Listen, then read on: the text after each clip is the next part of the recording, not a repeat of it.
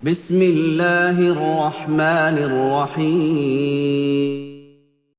الحمد لله الحمد لله نحمده ونستعينه ونستغفره ونؤمن به ونتوكل عليه ونعوذ بالله من شرور أنفسنا ومن سيئات أعمالنا.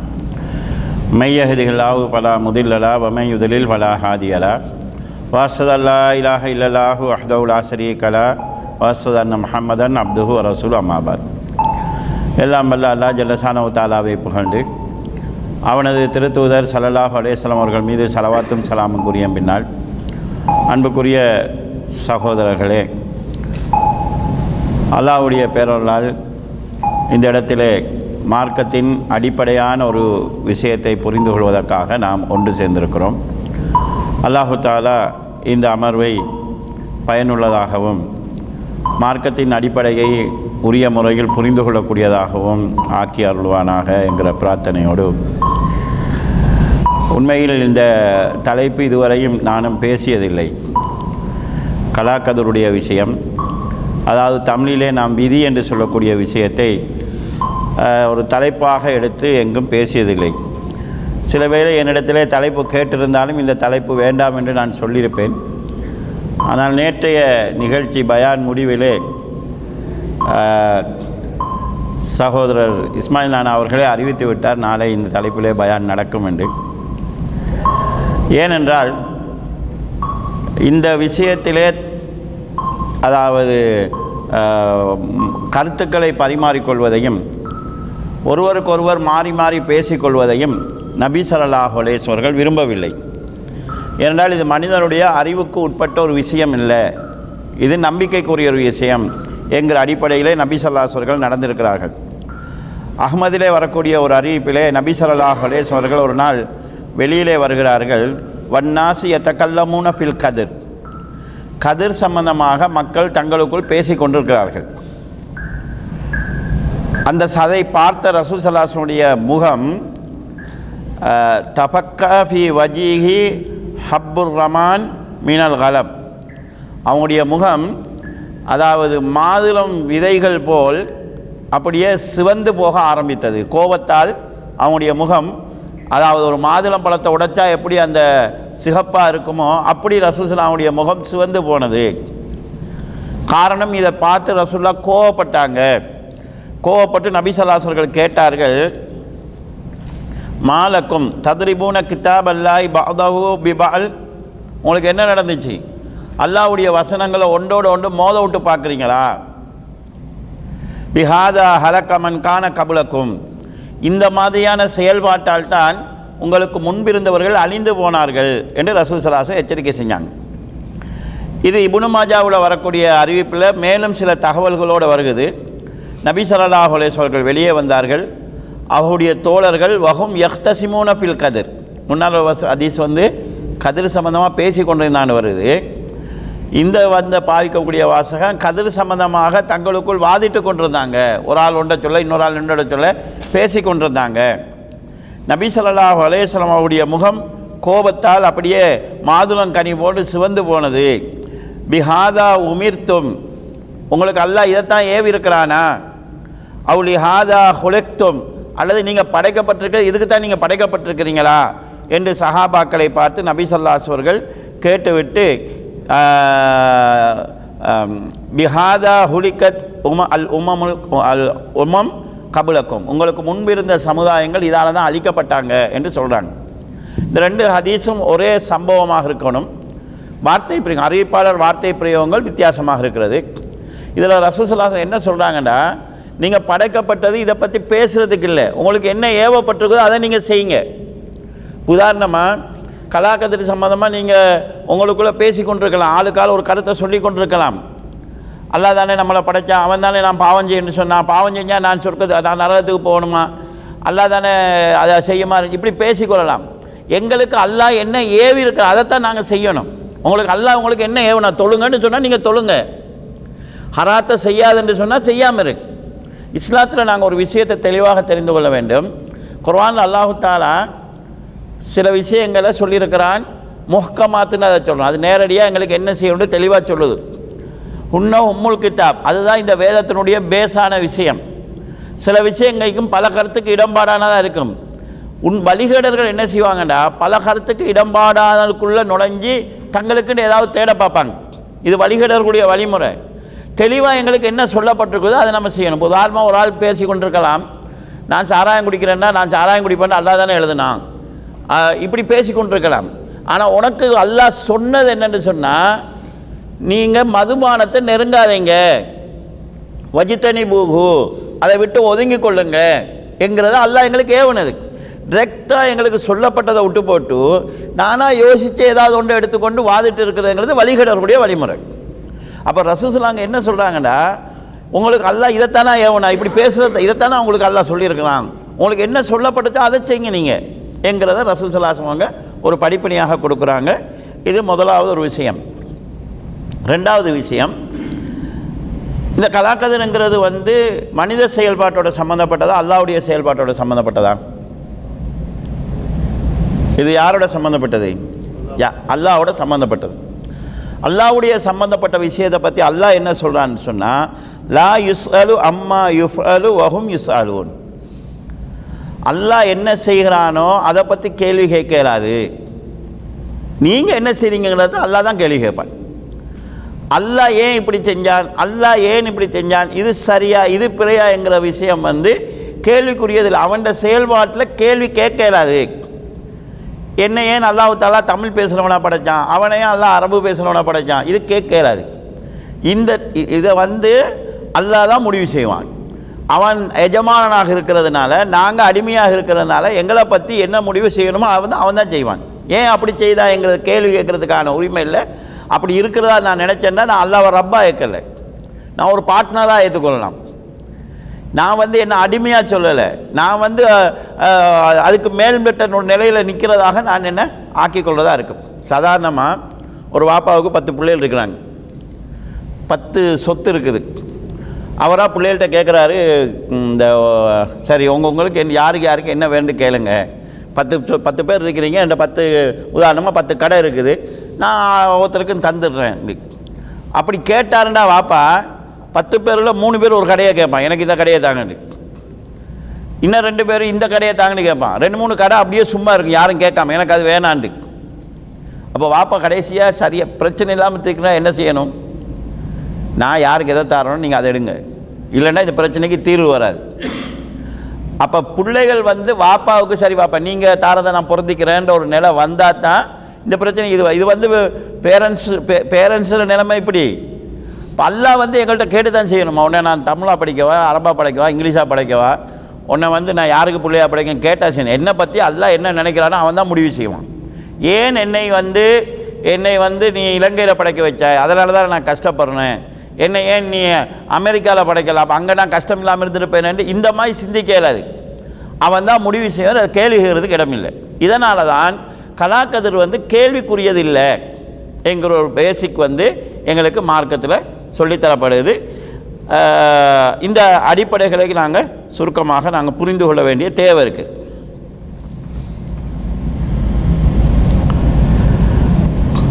அடுத்தது இந்த கலாக்கதிர் நம்பிக்கையினுடைய வலுவை குறைக்கிறதுக்காக சிலர் வந்து அது கலாக்கதிர் சம்மந்தமாக குர்ஆனில் வரல என்ற செய்தி சொல்லுவாங்க. கலாக்கதிர் சம்மந்தமாக குர்ஆனில் வரணும் இப்போ நாங்கள் சின்ன வயசுலேருந்து ஈமான் சம்மந்தமாக நம்ம படித்தோம் ஆமந்து பில்லாய் வமலாய்கத்திகி வகுத்துபிகி வருசிலிகி வல் யோமில் ஆஹ்ரி வல் கதிரி ஹைரிஹி வ மினல்லாய் தாலா நம்ம படிச்சிருப்போம். நீங்கள் குர்வான் எடுத்து பார்த்தீங்கன்னா குர்வானில் ரெண்டு இடத்துல அல்லாஹுத்தாலா இதை சொல்கிறான் ஆனால் கதிரை சொல்லலை அல்லாஹுத்தாலா உதாரணமாக சூரத்து நிசாவினுடைய நூற்றி முப்பத்தாறாவது வசனத்தில் யா யுஹல்லதீன் ஆமனு ஆமினு பில்லாய் வரசுலிகி ரசூலிஹி. விசுவாசிகளே அல்லாஹ்வையும் அவனது தூதரையும் நீங்கள் நம்புங்க. வல் கிட்டாப் இல்லதி நஸ்ஸல் அலா ரசூலிஹி. அவன் தன் தூதருக்கு இறக்கிய வேதத்தை குர்ஆனையும் நம்புங்க. வல் கிட்டாப் அல்லதி உன்சில மின் கபில். அவருக்கு முன்னர் இறக்கப்பட்ட வேதங்களை நீங்கள் நம்புங்க. அல்லாவை நம்புங்க ரசூலை நம்புங்க குர்ஆனை நம்புங்க அதுக்கு முன்னர் இறக்கப்பட்ட வேதங்களை நம்புங்க.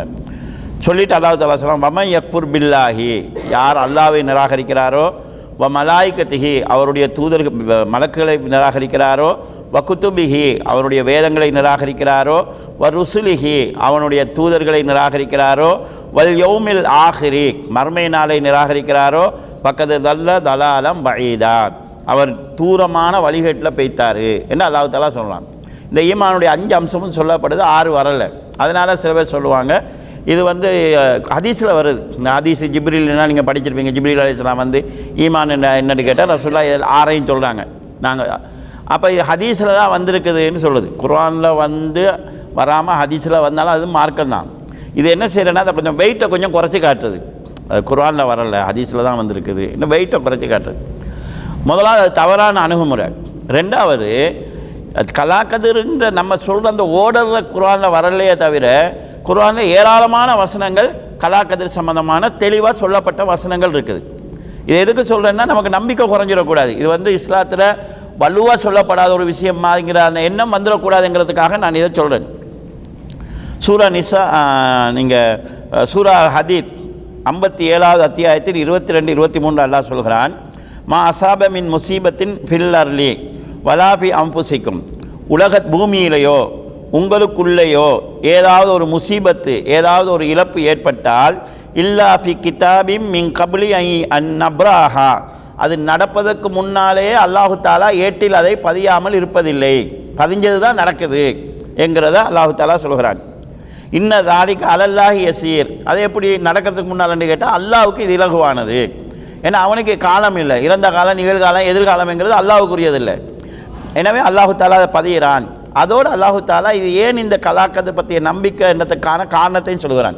அதை போகிற போக்கில் அதையும் சொல்லிட்டு போகிறேன் டைம் இருந்தால் பின்னால் வேறு காரணங்களை பார்க்கலாம். இங்கே அல்லாஹு தாலா சொல்கிறான் டி கைலா தசௌ அலாமா பாத்தக்கும் இதை ஏன் அல்லாஹு தாலா சொல்கிறான் என்றால் உங்களுக்கு ஏதாவது கை தவறி போனால் அதற்காக நீங்கள் ஒடிஞ்சு போய்விடக்கூடாது சோர்ந்து போய்விடக்கூடாது என்பதற்காகவும் வலா தஃப்ரஹு பிமா அ- அத்தாக்கும். பிமா ஆத்தாக்கும் அவன் தந்ததை நினைத்து நீங்கள் ஆணவம் கொன்றக்கூடாது பெருமை கொன்றக்கூடாது அளவுக்கு மீறி ஆனந்தம் கொன்றக்கூடாதுங்கிறதுக்காகவும் அல்லாஹு தாலா சொல்கிறான். இப்போ இந்த வசனத்தில் அல்லாஹ் என்ன சொல்கிறான்னா பூமியில் சரி உங்களுக்குள்ள சரி ஏதாவது ஒன்று நடக்குதுன்னா நடக்கிறதுக்கு முன்னாலே அல்லாஹ் ஏட்டில் பதிவு செஞ்சுருக்கிறான். இது அல்லாவுக்கு இலகுவானது. அல்லாஹ் ஏன் இதை செய்திருக்கிறான்னு சொல்லி சொன்னால் இதை ஏன் அல்லாஹ் சொல்கிறான்டா நீங்கள் ஒன்றை ட்ரை பண்ணுறீங்க உங்களுக்கு கிடைக்கல. கிடைக்காட்டி நீங்கள் என்ன முடிவு செய்றீங்க? அல்லாஹ் எனக்கு எழுதலை. எனக்கு எனக்குரியது இல்லை. என்கிற போது உங்களுக்கு மனசில் வந்து அந்த உடஞ்சி போகாமல் உங்களை நீங்கள் பாதுகாக்கலாம். அதே நேரம் உங்களுக்கு ஏதாவது ஒரு வாழ்க்கையில் வளம் ஒன்று கிடைச்சிச்சின்னா இது என்னுடைய பவரால் என்னுடைய ஆற்றலால் கிடைச்சிச்சின்னு பெருமை வந்துடக்கூடாது. இப்போ காரனுக்கும் அல்லாஹ் செல்வத்தை கொடுத்தான். அவன் என்ன சொன்னான்னா இன்னமா ஊத்தி துஹு அலா இல்மின். ஏண்ட நுழையஜால நான் பெற்றுக்கொண்டதுன்னு சொன்னான் அவன். சுலைமான் அலை இஸ்லாத்துக்கும் அல்லாஹு தாலா பெரும் பலத்தை கொடுத்தான். அவங்க என்ன சொன்னாங்கன்னா மின் ஃபதுல் இல்லா இது அல்லாவுடைய அருளால் கிடைச்சதுன்னு சொன்னாங்க. அப்போ இது விதி அதாவது இந்த கலாக்கதிரை நம்புகிற போது இது எனக்கு அல்லாஹ் எனக்குன்னு விதித்தது எனக்குன்னு அல்லாஹ் அளந்தது கிடைச்சிருக்குது அலமதுல்லா என்கிற நிலை வரும். ட்ரை பண்ணோம் நமக்கு கிடைக்கல. எனக்குன்னு அல்லாஹு தாலா இதை உரிமையாக்கலை. இப்போ நான் ஒரு விஷயத்தை ட்ரை பண்ணுறேன் நீங்களும் ஒரு விஷயத்தை ட்ரை பண்ணுறீங்க உங்களுக்கு கிடைச்சிச்சு எனக்கு கிடைக்கல. அப்போ நான் என்ன எழுதுனா இது அல்லாஹ் அவருக்கு தான் எழுதியிருக்கிறான். எனக்கு எழுதலை. அல்ஹம்துலில்லா எனக்கு எழுதுனா எனக்கு கிடைக்கும். இந்த ஒரு வாழ்க்கையினுடைய அதாவது மன நிம்மதிக்கான ஒரு வழியாக அல்லாஹு தாலா இந்த கலாக்கதிர் நிர்ணயத்தை பற்றி உங்களுக்கு சொல்லியிருக்கிறான் என்கிற விஷயத்தை அல்லாஹு தாலா குர்வானில் சொல்கிறான். உண்மையிலேயே விதியை நம்பக்கூடிய முஸ்லீம் சமுதாயத்தில் தற்கொலைகள் குறைவாக இருக்கிறது. ஆய்வு ரீதியாக வந்து மார்க்கத்தில் பிடிப்பில்லாத மார்க்கமே இல்லாத செய்கிறாங்க ஆனால் அப்படி இருந்தாலும் கூட கணிப்பீட்டின் அடிப்படையில் பார்த்தோம்னு சொல்லி சொன்னால் முஸ்லீம்களை விட முஸ்லீம் அல்லாதவங்கள்ட்ட தான் தற்கொலை வீதம் அதிகம். இந்த சுனாமி வந்த நேரம் அதிகமாக இந்த சமூகங்கள் அதை உணர்ந்தாங்க. சுனாமியிலிருந்து வெகு விரைவாக வெளியே வந்த சமுதாயம் முஸ்லீம் சமுதாயம் தான் ஏன்னா கலாக்கதிர் மீது உள்ள நம்பிக்கை.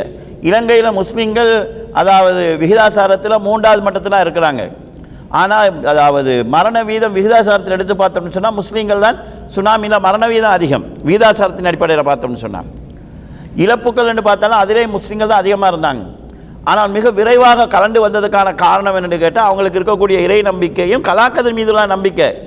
இதுதான் அவங்கள மீட்டுச்சுன்னு பார்க்கணும். இன்றைக்கி சாதாரணமாக பெரிய கோடீஸ்வரனாக இருக்குன்னா ஏதாவது லொஸ்டானா தற்கொலை செஞ்சுக்கிறான் ஒரே ஒரே நாளில் வடக்கு கிழக்கு மன்னார் யாழ்ப்பாணத்திலிருந்து உடுத்த ஆடையோட அஞ்சூறுரூவா காசோட அப்படியே விரட்டப்பட்டாங்க. அவங்களோட சொத்து காணி வீடு அதாவது சில பெண்கள் வந்து அதாவது சுடுதண்ணி போத்தலில் பிள்ளைக்கு பால் ஊற்றுற பாத்திரம்லாம் அவங்க போட்டிருக்கிற மாலைகளை கலட்டி சுடுதண்ணி போத்தலில் உள்ளே போட்டு வந்த இதை கூட கலட்டி எடுத்து மாலை அதை எடுத்தாங்க அப்படி எடுத்து வந்தாங்க அந்த அந்த ச முழுமையாக டோட்டலாக வந்தும் யாரும் இந்த இழப்புக்காக தற்கொலை செஞ்சு கொள்ளலை. நம்மளை வீடு போயிடுச்சு இவ்வளோ காலம் நம்ம வாழ்ந்த இடம் போயிடுச்சுது நம்ம அதாவது முஸ்லீம்கள் பொதுவாக நகை வாங்குவாங்க. அந்த தங்கம் பாவிக்கிற விதம் முஸ்லீம்களும் இந்துக்கள் தான் கூட. பெரும்பான்மை இந்த பௌத்த சமுதாயத்தை சேர்ந்தவங்க நகைகள் அவ்வளோ அணிய மாட்டாங்க. தங்க நகை அணிய மாட்டாங்க. எல்லாத்தையும் இழந்துட்டு வந்தாங்க. யாரும் இதனால் தற்கொலைக்கு போகலை. அப்போ இதுக்கு காரணம் என்னென்னு சொல்லி சொன்னால் கலாக்கதிர் சம்மந்தமான நம்பிக்கை. கலாக்கதிருடைய பாய்தா இதுதான். இது அல்லாமல் குர்வானில் நீங்கள் சூரா ஹூத் பதினோராம் அத்தியாயத்தில் ஆறாம் வசனத்தில் அல்லாஹு தாலா வமா மின் தாபத்தின் ஃபிர்லர்லி இல்லா அலல்லாஹி ரிஸ்குஹா. பூமியில் இருக்கக்கூடிய எந்த ஒரு உயிரினமாக இருந்தாலும் அல்லாஹ் அதற்கான ரிஸ்கை அளக்காமல் இல்லை. வயலமு முஸ்தகர்ரஹா மஸ்த உதஹா அது இருக்கும் இடத்தையும் சென்று போய் சேரக்கூடிய இடத்தையும் அல்லாஹ் அறிகிறான். குல்லும் ஃபி கிதாபிம் முபீன். இதெல்லாம் தெளிவான ஒரு ஏட்டில் பதியப்பட்டிருக்குது. எல்லாமே ரெக்கார்ட் பண்ணப்பட்டிருக்குது பதியப்பட்டிருக்குது என்று அல்லாஹு தாலா சொல்கிறான்.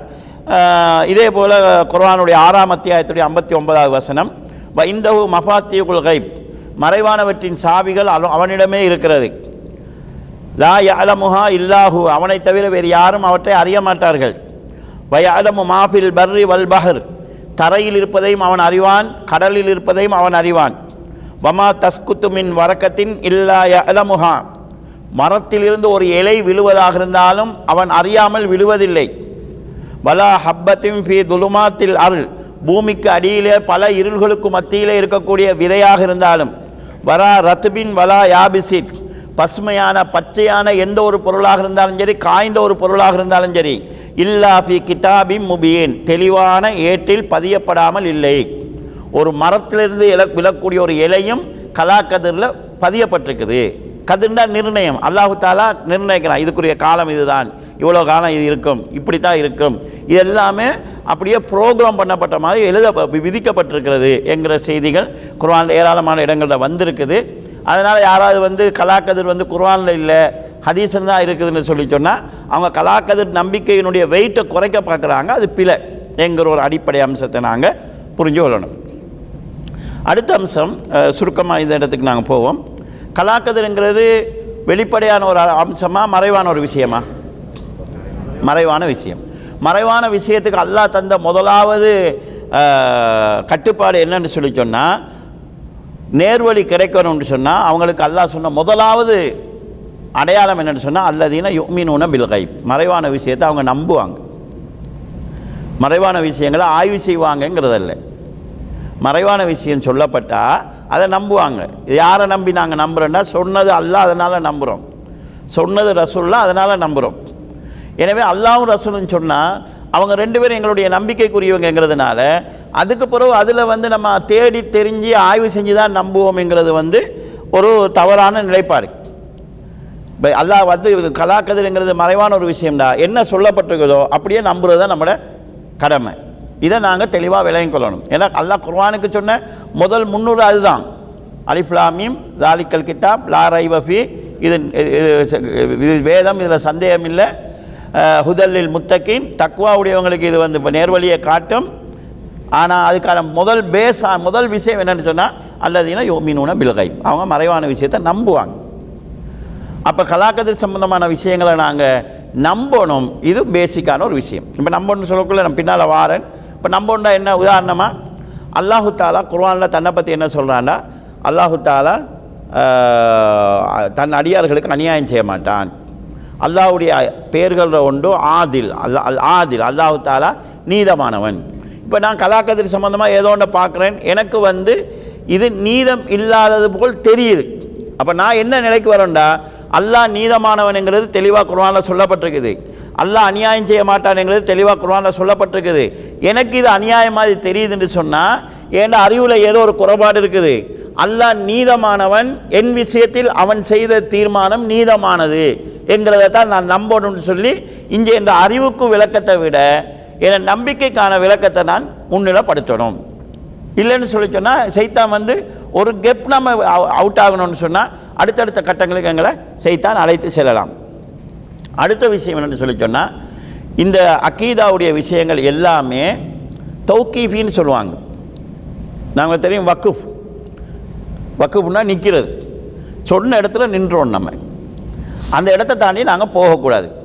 இஜித்தியாதுன்னு சொல்லி சொன்னால் சொன்னதை வச்சு நாங்கள் யோசிக்கிறது. பிக்குவுடைய மசாலாக்கள் இப்போ ரசூல்லாவுடைய இப்போ புதுசாக உலகத்தில் ஒரு பிரச்சனை ஒன்று வருது. எங்களுக்கு அது சம்மந்தமாக குர்ஆன் அதிசயில் இல்லை. சில ரசூல்லா சொன்ன செய்திகள் குர்ஆனில் சொல்லப்பட்ட விஷயங்களையும் இப்போ உள்ள விஷயத்தையும் ஒப்பிட்டு பார்த்து நாங்கள் யோசித்து முடிவு எடுக்கிறது. இதுக்கு நாங்கள் அல்லாஹு தாலாம் ரசூல்லாவும் சொன்ன தகவல்களை வச்சு எங்களுடைய அறிவையும் வச்சு நாங்கள் யோசித்து முடிவு செய்வோம். ஈமானுடைய விஷயங்களை பொறுத்தளவுல நாங்கள் யோசித்து முடிவு செய்கிறது இல்லை. சொன்னதை நம்பணுங்கிறது இப்போ அல்லாவை பற்றி அல்லாவும் ரசூலும் என்ன சொன்னாங்களோ அதை அப்படியே நம்பணும். மலக்குகளை பற்றி அல்லாவும் ரசூலும் என்ன சொன்னாங்களோ அதை நம்பணும். மலக்குலைங்கிறது நமக்கு புரிஞ்சு கொள்ள முடியாமல் இருக்குது என்று சொல்லி அதுக்கு நாங்கள் ஒரு வேறு தனி விளக்கம் மட்டும் சொல்ல முடியாது. எனவே இது வந்து இஜித்திகாதுக்குரிய விஷயம் கிடையாது. ஆய்வுக்குரிய விஷயம் கிடையாது. நம்பிக்கைக்குரிய விஷயம். என்ன சொல்லப்பட்டதோ அந்த இடத்துல நிற்கணும் நம்ம அதை தாண்டி போகிறதுக்கான அனுமதி நமக்கு இல்லை. இப்போ பத்ரி யுத்த சந்தர்ப்பத்தில் சகாபாக்கள் சொன்னாங்களே ஒரு சஹாபி வந்து ரசூல்லாட்ட கேட்குறாங்க ரசூல்லா வந்து ஒரு இடத்துல டென்ட் அடிக்க சொல்கிறாங்க சஹாபி வந்து ரசூல்லாட்ட கேட்கலாம் யார் ரசூல்லா இது நபிங்கிற அடிப்படையில் நீங்கள் சொல்கிற முடிவா? அல்லது உங்களுக்கு பட்டு உங்களோட அறிவுக்கு மாதிரி நீங்கள் சொல்கிறீங்களான்னு அப்போ ரசூல்லாங்க சொன்னாங்க இல்லை எனக்கு இந்த இடம் பொருத்தமாக படுது அதனால் சொல்கிறேன் அந்த சஹாபி கேட்கும்போது சொல்கிறாரு இது நபிங்கிற அடிப்படையில் நீங்கள் சொன்னீங்கன்னா ஒரு அடி முன்னால் போக மாட்டோம் பின்னால் போக மாட்டோம். நாங்கள் அதே இடத்துல இருப்போம். நீங்கள் நபிங்கிற அடிப்படையில் இல்லாமல் ஒரு தலைவர் ஒரு போர் தளபதிங்கிற அடிப்படையில் சொல்கிறீங்க அல்லா சொல்லாமல் வகையின் அடிப்படையில் சொல்லாமல் நீங்கள் சொல்கிறீங்கன்னா மாற்று அபிப்பிராயம் இருக்குதுன்னு சொல்கிறாங்க அப்போ ரசூசலாம் சொல்கிறாங்க இது எனக்கு பட்டு நான் சொன்னதுண்டு. அப்போ அந்த சஹாபி சொல்லா இல்லை யார் சொல்லா இந்த இடத்துக்கு கொஞ்சம் முன்னால் போனால் சின்ன சின்ன கிணறுகள் இருக்குது. போருண்டு வருகிற போது நம்ம எதிரிகள் மேலே கருணையெல்லாம் காட்டிக்கொண்டு போர் செய்யலாது கிணத்தை நாங்கள் அவனுக்கு விட்டோம்னு சொன்னால் நம்ம தண்ணி எடுக்க விட மாட்டாங்க. கிணறு வந்து நம்ம கட்டுப்பாட்டில் இருக்கணும். டென்ட்டை நாங்கள் இங்கே அடிக்காமல் கிணத்துக்கு தாண்டி நாங்கள் டென்ட் அடிக்கோண்டா எங்களுக்கு தண்ணி கிடைக்கும். அது எங்களுக்கு போர்க்களத்துக்கு நல்லாவாக இருக்கும். அப்போ ரசூசலாங்க என்ன செய்கிறாங்கன்னா இவர் சொல்கிற இடத்துல டென்ட் அடிங்கன்னு சொல்கிறாங்க அப்போ அவங்க என்ன சொல்கிறாங்கடா இது பிழையாக படுது அவருக்கு. பிழையாக இருந்தாலும் நீங்கள் வகையாக சொன்னீங்கன்னா இதுதான் இடம். ஒரு அடி முன்னுக்கு போக மாட்டோம் பின்னுக்கு போக மாட்டோம். இல்லை நீங்கள் வகையாக இல்லை உங்கள் ஐடியாவை சொல்கிறீங்கன்னு சொன்னால் நமக்கு வேறு ஐடியா இருக்குது என்று சொல்கிறாங்க அப்போ இதுதான் ஒரு மூமியினுடைய நிலை. அல்லா சொன்னால் எனக்கு பிழையாப்பட்டாலும் அல்லா சொன்னால் அதுதான் இல்லை அது அதில் தான் நான் நினைப்பேன். பிழையாப்பட்டால் என் அறிவில் தான் ஏதோ பிரச்சனை இருக்குது. நம்ம நான் குறைய நம்ம மேலே வைக்கணுமே தவிர இந்த குர்வான் வசனத்தில் ஏதோ பிரச்சனை இருக்குதோ இந்த ஹதீஸில் எதுவும் பிரச்சனை இருக்குதோன்னு சொல்லி குறைய கொண்டு வந்து அதில் போட்டுறக்கூடாது இதுக்கு இது இதுக்கு வந்து தௌக்கிஃபின்னு சொல்கிறது சொன்ன சொன்னதை அதில் நிற்கணும் நம்ம வேறு நிலைக்கு போகிறதில்ல அந்த இதோட உள்ள ஒரு அம்சம் என்கிற விஷயத்தை நாங்கள் புரிந்து கொள்ளணும் இப்போ இது சம்மந்தமான அறிஞர்கள் வந்து கலாக்கதிர் விஷயத்தில் சர்ச்சை செய்யக்கூடாது அது சம்மந்தமாக வாதங்கள் செய்யக்கூடாது அல்லாஹு தாலா மனிதனுக்கு அணி அநியாயம் செய்ய மாட்டானுங்கிற அப்படி விஷயங்களோட புரிஞ்சு கொள்ளுன்ற செய்திகளை சொல்கிறாங்க இந்த கலாக்கதிர் சம்பந்தமான பிரச்சனை வந்து சஹாபாக்களுடைய இறுதி காலத்திலே உருவாயிருச்சு சிலர் வாராங்க மக்காவுக்கு அஜிக்கு அல்லது உம்ராவுக்கு வராங்க. வரும்போதே அவங்க என்ன நிலையில் வராங்கடா? அவங்களோட ஊரில் படித்த சிலர் குர்வானை ஓதக்கூடிய சிலர் கலா கதிர் இல்லைன்னு சொல்கிறாங்க கதிர் ஒன்று இல்லைன்னு சொல்கிறாங்க அவங்களோட விஷயமாக விசாரிக்கணும்னு வராங்க. வந்தால் அவங்களுக்கு அங்கே இப்னு உமரில் அவங்க அகப்படுறாங்க. இப்னு உமரில் அவங்கள்ட்ட சொல்கிறாங்க எங்களோட ஊரில் சிலர் நல்ல குர்வானெல்லாம் ஓதுறாங்க. படித்தவங்களாக இருக்கிறாங்க மார்க்க அறிவு அறிவுள்ளவங்களாக இருக்கிறாங்க. அவங்க வந்து கதிர் ஒன்று இல்லைன்னு சொல்கிறாங்க அவங்கள பற்றி என்ன சொல்கிறீங்கன்னு சொல்லி. அப்போ இபுடுமல் அவங்க சொல்கிறாங்க பைதா லக்கீத்த உலாய்க்க அஹ்பீருஹும் அன்னி பரி உம்மின்ஹும் அந்த ஆக்களை நீங்கள் கண்டீங்கண்டா இபுனுமர் உமர் ஆகிய நான் சொன்னதாக நீங்கள் சொல்லுங்கள் அவங்கள விட்டு நான் ஒதுங்கிட்டேன். அன்னகும் புறாவும் மின்னி அவங்களும் என்னை விட்டு ஒதுங்கிட்டாங்க. நமக்கும் அவங்களுக்கு எந்த சம்மந்தமும் இல்லைன்னு சொல்லிடுங்க வல்லதி எஹ்லிபு பிஹி அப்துல்லா இபுனு உமர். அப்துல்லா இபுனு உமர் ஆகிய நான் யார் மீது சத்தியம் செய்கிறேனோ அதான் அல்லா மீது சத்தியம் செய்து சொல்கிறாங்க லவ் அன்ன அஹத் அஹதிஹிம் மிதுல உஹதின் தஹபன். அதாவது அவர்களில் ஒருவர் உகது மலையளவு தங்கத்தை தர்மம் செய்தாலும் அன்பகஹு உகது மலையளவு தங்கத்தை தர்மம் செய்தாலும் மா கபில் அல்லாஹு மின்ஹோ ஹத்தா யுமின பில் கதிர். அவர் கதிரை நம்புகிற வரைக்கும் அல்லாஹ் அதை அங்கீகரிக்க மாட்டான். அந்த ஆக்கட்டை நீங்கள் சொல்லுங்கள் நீங்கள் உகது மலையளவு தங்கத்தை தர்மம் செஞ்சாலும் கலா கதிரை நம்பாத வரையில் உங்களோட அமல் அங்கீகரிக்கப்படாது என்கிறத அவர் சொல்கிறாங்க நான் சும்மா உதாரணத்துக்காக புரிஞ்சு கொள்றதுக்காக நான் சொல்கிறேன் இது இந்த இவங்க எடுத்து வச்ச வாதங்கள் பகுத்தறிவு வாதங்கள் தான். அவங்களோட அறிவுக்கு படலை. இது எப்படின்னு அறிவுக்கு படலை. அதனால் மறுத்தாங்க. அது அவங்களுக்கு அதை மேனேஜ் பண்ணிக்கொள்ள இயலாமல் இருந்துச்சு. அறிவுக்கு பட்டால் தான் ஏற்றுக்கொள்வோம்ங்கிறது வந்து அமலை எப்படி இல்லாமாக்குங்கிற டவுட் எங்களுக்கு வரலாம். உதாரணமாக ஒரு மகன் உம்மாட்ட வரார். உம்மாட்ட வந்து சொல்கிறாரு உம்மா எந்த விஷயமா இருந்தாலும் விஞ்ஞானபூர்வமாக நிரூபித்து தான் நாங்கள் நம்பணும். அறிவுபூர்வமாக நிரூபித்து தான் நாங்கள் நம்பணும். நீங்கள் என்ற உம்மா என்று சொல்லி இந்த ஊரில் எல்லாரும் சொல்கிறாங்க ஏன்னா நான் உங்களை நீங்கள் என்ன பெற்றிருக்கிறீங்க இந்த குடும்பத்தில் எல்லாரும் நீங்கள் என்ன பெற்றதை பார்த்துக்கிறாங்க? நீங்கள் என்ன தாய்ங்கிறதுக்கு நிறைய ஆதாரங்கள் இருக்குது. ஆனால் நீங்கள் என்ன வாப்பான்னு சொல்கிறீங்களே இவர் வாப்பான்றதுக்கு உங்களை தவிர வேறு யாருமே ஆதாரம் இல்லை. நீங்கள் வாப்பான்னு சொல்கிறதுனால மற்றவங்களும் வாப்பான்னு சொல்கிறாங்க நான் வந்து உங்களுக்கு செய்ய வேண்டிய கடமைகள் நான் செய்யணும் அதெல்லாம் நான் அந்த குறையும் வைக்க மாட்டேன். நீங்கள் வாப்பான்னு சொல்கிறீங்களே அவருக்கு நான் செய்ய வேண்டியதெல்லாம் செய்யணும் அவருக்கு நான் சாப்பாடு வாங்கி தரேன் அவருக்கு வேண்டாம் உடுப்பு வாங்கி தரேன் அவருக்கு நோய் வந்தால் மருந்து வாங்கி தரேன். ஆனால் இவரை வாப்பாவை என்னால் ஏற்றுக்கொள்ள இயலாது. நீங்கள் ஒரு ஆள் சொல்கிறத வச்சு வாப்பாவை ஏற்றுக்கொள்ள இயலாது. எனக்கு இது வந்து ப்ரூஃப் ஆகணும். வேண்டாம் நான் வந்து டிஎன்ஏ பரிசோதனை செஞ்சு அதில் வந்து அவர் ப்ரூஃப் ஆனால் அவரை வாப்பாவை ஏற்றுக்கிறேன்னு சொல்கிறாருன்னு வைங்க. இப்படி சொல்லிவிட்டு அவர் வந்து உம்மாவுக்கு வந்து சேலை வாங்கி கொடுக்குறார். உமாவுக்கு வந்து சாப்பாடு வாங்கி கொடுக்குறார். ரோசமுள்ள ஒரு தாய் வந்து அதை ஏற்றுக்குவாங்களா சரி மகனே அன்பு அன் நீ எங்கள் மேலே அன்பு தான் செய்கிறாயின்னு சொல்லி. அந்த உம்மா என்ன சொல்கிறாரு நான் தாய் நீ நீ வந்து நான் அறிவுபூர்வமாக இருந்தால் தான் நீ நம்புவேன்னு சொன்னால் நீ என்ன ஒழுக்கத்தில் சந்தேகப்படுறாய்? நான் வேற யாரோடையோ இருந்துட்டு வந்து உன்னை பெற்று தான் நீ நினைக்கிறாய். இதை விட எனக்கு வேற என்ன பெரிய கேவலம் இருக்க போகுது? நீ இதை இப்படி சொல்லிட்டு வந்து உங்களுக்கு நான் சேவை வாங்கி தரேன் உங்களுக்கு வந்து சாப்பாடு வாங்கி தரேன்னு சொல்லி சொன்னால் ரோசமுள்ள யாராவது அதை அங்கீகரிப்பாங்களா? இல்லாட்டி அந்த மனுஷனா நீ என்னை வாப்பான்னு சொல்லாட்டி பரவாயில்ல உனக்கு ப்ரூஃப் ஆகலையே. நீ வந்து ஒரு எனக்கு செய்கிற கடமைகளை அங்கீகரிக்கலன்னு நிலைக்கு வருவானா? கலாக்கதிருங்கிறது அல்லாவுடைய இல்மோட சம்மந்தப்பட்டது அல்லாவுடைய குதிரத்தோட சம்மந்தப்பட்டது நான் வந்து எனக்கு ப்ரூஃப் ஆனால் தான் அல்லாஹ் சொல்லியிருக்கிறான் குருவானில் ரசுல்லா ஹதீஸில் சொல்லியிருக்கிறாங்க. ஏன்னா மண்டைக்கு அது ப்ரூஃப் ஆகலை. ப்ரூஃப் ஆகலைங்கிறதுனால நான் அதை நம்ப மாட்டேன். ஆனால் நான் தொழுதுக்குவேன். நான் அல்லாவுக்கு செய்ய வேண்டிய தொழுகையை நான் செய்கிறேன் அல்லாவுக்காக செய்ய வேண்டிய சக்காத்தை நான் செய்கிறேன் அல்லாவுக்காக செய்ய வேண்டிய உம்ராவை நான் செய்கிறேன்னு சொன்னால் என் அறிவை நம்பாத என் ஆற்றலை நம்பாத நீ வந்து எனக்கு இபாதை செய்கிறதுல என்ன லாபம் இருக்குது? அப்போ கலாக்கதன் மீதான நம்பிக்கை இல்லை என்று சொல்லி சொன்னால் நாங்கள் அல்லாவுக்குரிய அந்த ஆற்றலை நம்பல அல்லாவுக்குரிய அந்த இல்மு அவன் அவனுடைய அவனுடைய விசாலமான அறிவை நம்பல நடக்க முன்னமே அல்லாவுக்கு இதெல்லாம் தெரியுமெங்கிற விஷயத்தை நம்பலைங்கிறதுக்கு போது அதுக்கு பிறகு நான் செய்கிற அமல் வந்து அல்லாவால் அங்கீகரிக்கப்பட மாட்டார். ஈமான் கம்ப்ளீட் ஆனால் தானே அமல் அங்கீகரிக்கப்பட போகுது. மெயின் சுவிட்ச் ஓப்பன் பண்ணி போட்டு இங்கே உள்ள சுவிட்செல்லாம் போட்டு போட்டுருந்தா லைட் பத்துமா? ஈமானுங்கிறது மெயின் சுவிட்ச் அது கம்ப்ளீட் ஆனால் தான் இந்த சூச்சுகள் வேலை செய்யும்.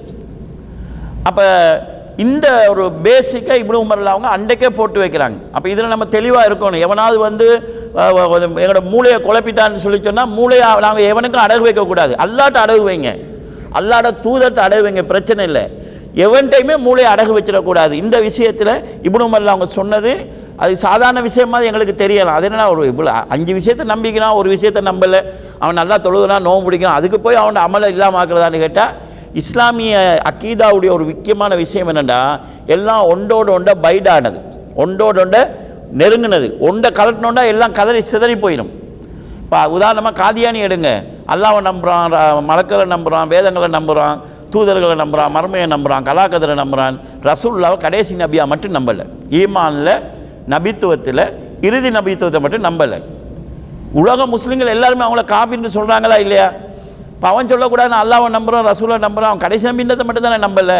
அதுக்காக போய் காபினா ஒன்றை நம்பலைன்னா மற்ற எல்லாம் உடஞ்சிடும் நீ ரசுல்லா இறுதி நபி இல்லைங்கிற நீ சொன்னியன்னு சொன்னால் அவரை இறுதி நபின்னு சொன்ன குர்ஆனை பொய்ப்பிச்சதாயிரும்.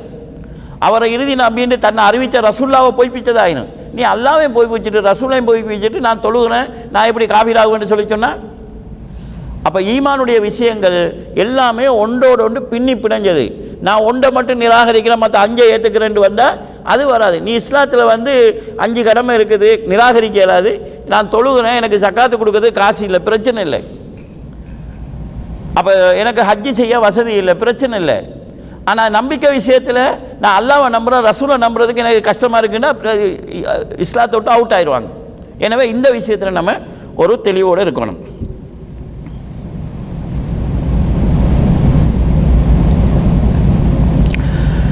அடுத்தது இப்போ இருக்கக்கூடிய நிறைய சமூக ஊடகங்கள் நிறைய கலைத்துறையில் இருக்கிறவங்களோட பெரும்பாலானவங்க நாஸ்திகர்கள். இப்போ அவங்களுடைய சிந்தனைகள் தான் கருத்துக்களூடாக போகிறது மாணவர்களுக்கும் அது ஒரு உற்சாகத்துக்காக பேசுவாங்க. அவங்கள வந்து உற்சாகத்துக்கு கூட்டுறேன்னு சொல்லி விதியை நம்புகிறோம் மூடன். மதிய மதியை தான் திறமையுள்ளவன். உன் திறமையை நம்பு தலையெழுத்தை நம்பாதே உன் திறமையை நம்பு. நீ முயற்சி செஞ்சால் தான் முன்னேற முடியும். விதியால் உன்னால் முன்னேற இயலாது. இப்படியெல்லாம் சொல்லுவாங்க. பிள்ளைகளுக்கும் அது என்னமோ அவங்கள உற்சாகப்படுத்துகிற மாதிரி இருக்கும்.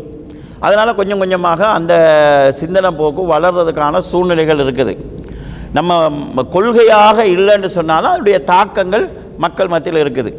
பெரும்பாலான படித்த மக்கள் என்ன நினைக்கிறாங்கன்னா அது என்ன கலாக்குதுன்னு சொல்கிறீங்க நான் படிச்சிருக்கிறேன் நான் முயற்சி செய்கிறேன் எனக்கு வெற்றி கிடைக்குது. அவன் படிக்கல அவன் முயற்சி செய்யலாம் அவன் தோற்றுட்டு போயிடான் இதில் எங்கே விதி எங்கே வேலை செய்யுது? நான் தானே வேலை செய்கிறேன் என்னுடைய முயற்சி தானே எனக்கு ஒரு வெற்றியை தருகுது. அவன் முயலாமல் இருக்கிறான் அவனுக்கு தோல்வி வருகுது.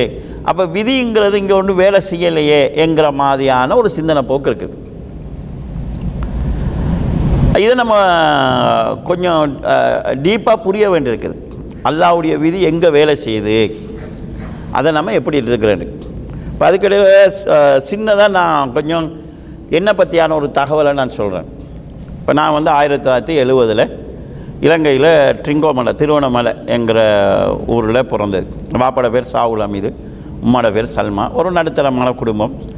காலப்போக்கில் அங்கே படித்தது வந்து ஜமாலியான்ற ஒரு ஸ்கூலில் நம்ம படித்தோம் அங்கேருந்து தாரு தோஹித் மதுசாவுக்கு வந்து மதுரசாவில் படிக்கிற காலத்தில் எங்கள் பாப்பாவுக்கு அதாவது பாரிசவாதம் வருது. ஒரு சைட் அப்படியே இதாகி ஒரு கஷ்டமான ஒரு சூழ்நிலை வருது. படிக்குங்கிற காலங்களில் எனக்கு கொப்பி வாங்குறது கூட சிரமமாக இருக்கும். நான் கூட்டாளி மாற கொப்பி எடுத்து தான் படிப்பேன். எக்ஸாம் எழுதி படிக்கும்போது கூட அவங்கள்ட்ட சொல்லுவேன் நீ கொப்பியை தான்னு சொல்லி. அவங்க சொல்ல அப்படி உனக்கு தந்தால் நாங்கள் படிக்கலையாண்டி நான் நீ எப்போ படித்து முடிச்சேன்னு நினச்சி வைக்கிறியோ அப்போ எனக்கு தான். நான் அவங்க அவங்க வைக்கிற கெப் தான் எனக்கு படிக்கிறதுக்குரிய கெப்பாக இருக்கும் அவங்கள படிப்பேன் படிச்சுட்டு நான் வந்து எனக்கு தேவையானதை இந்த கலண்டர்களை பிச்சு பழைய கொப்பிகள் இருக்கக்கூடிய தாள்களை பிச்சு எனக்கு நோட் எடுத்துக்குவேன்.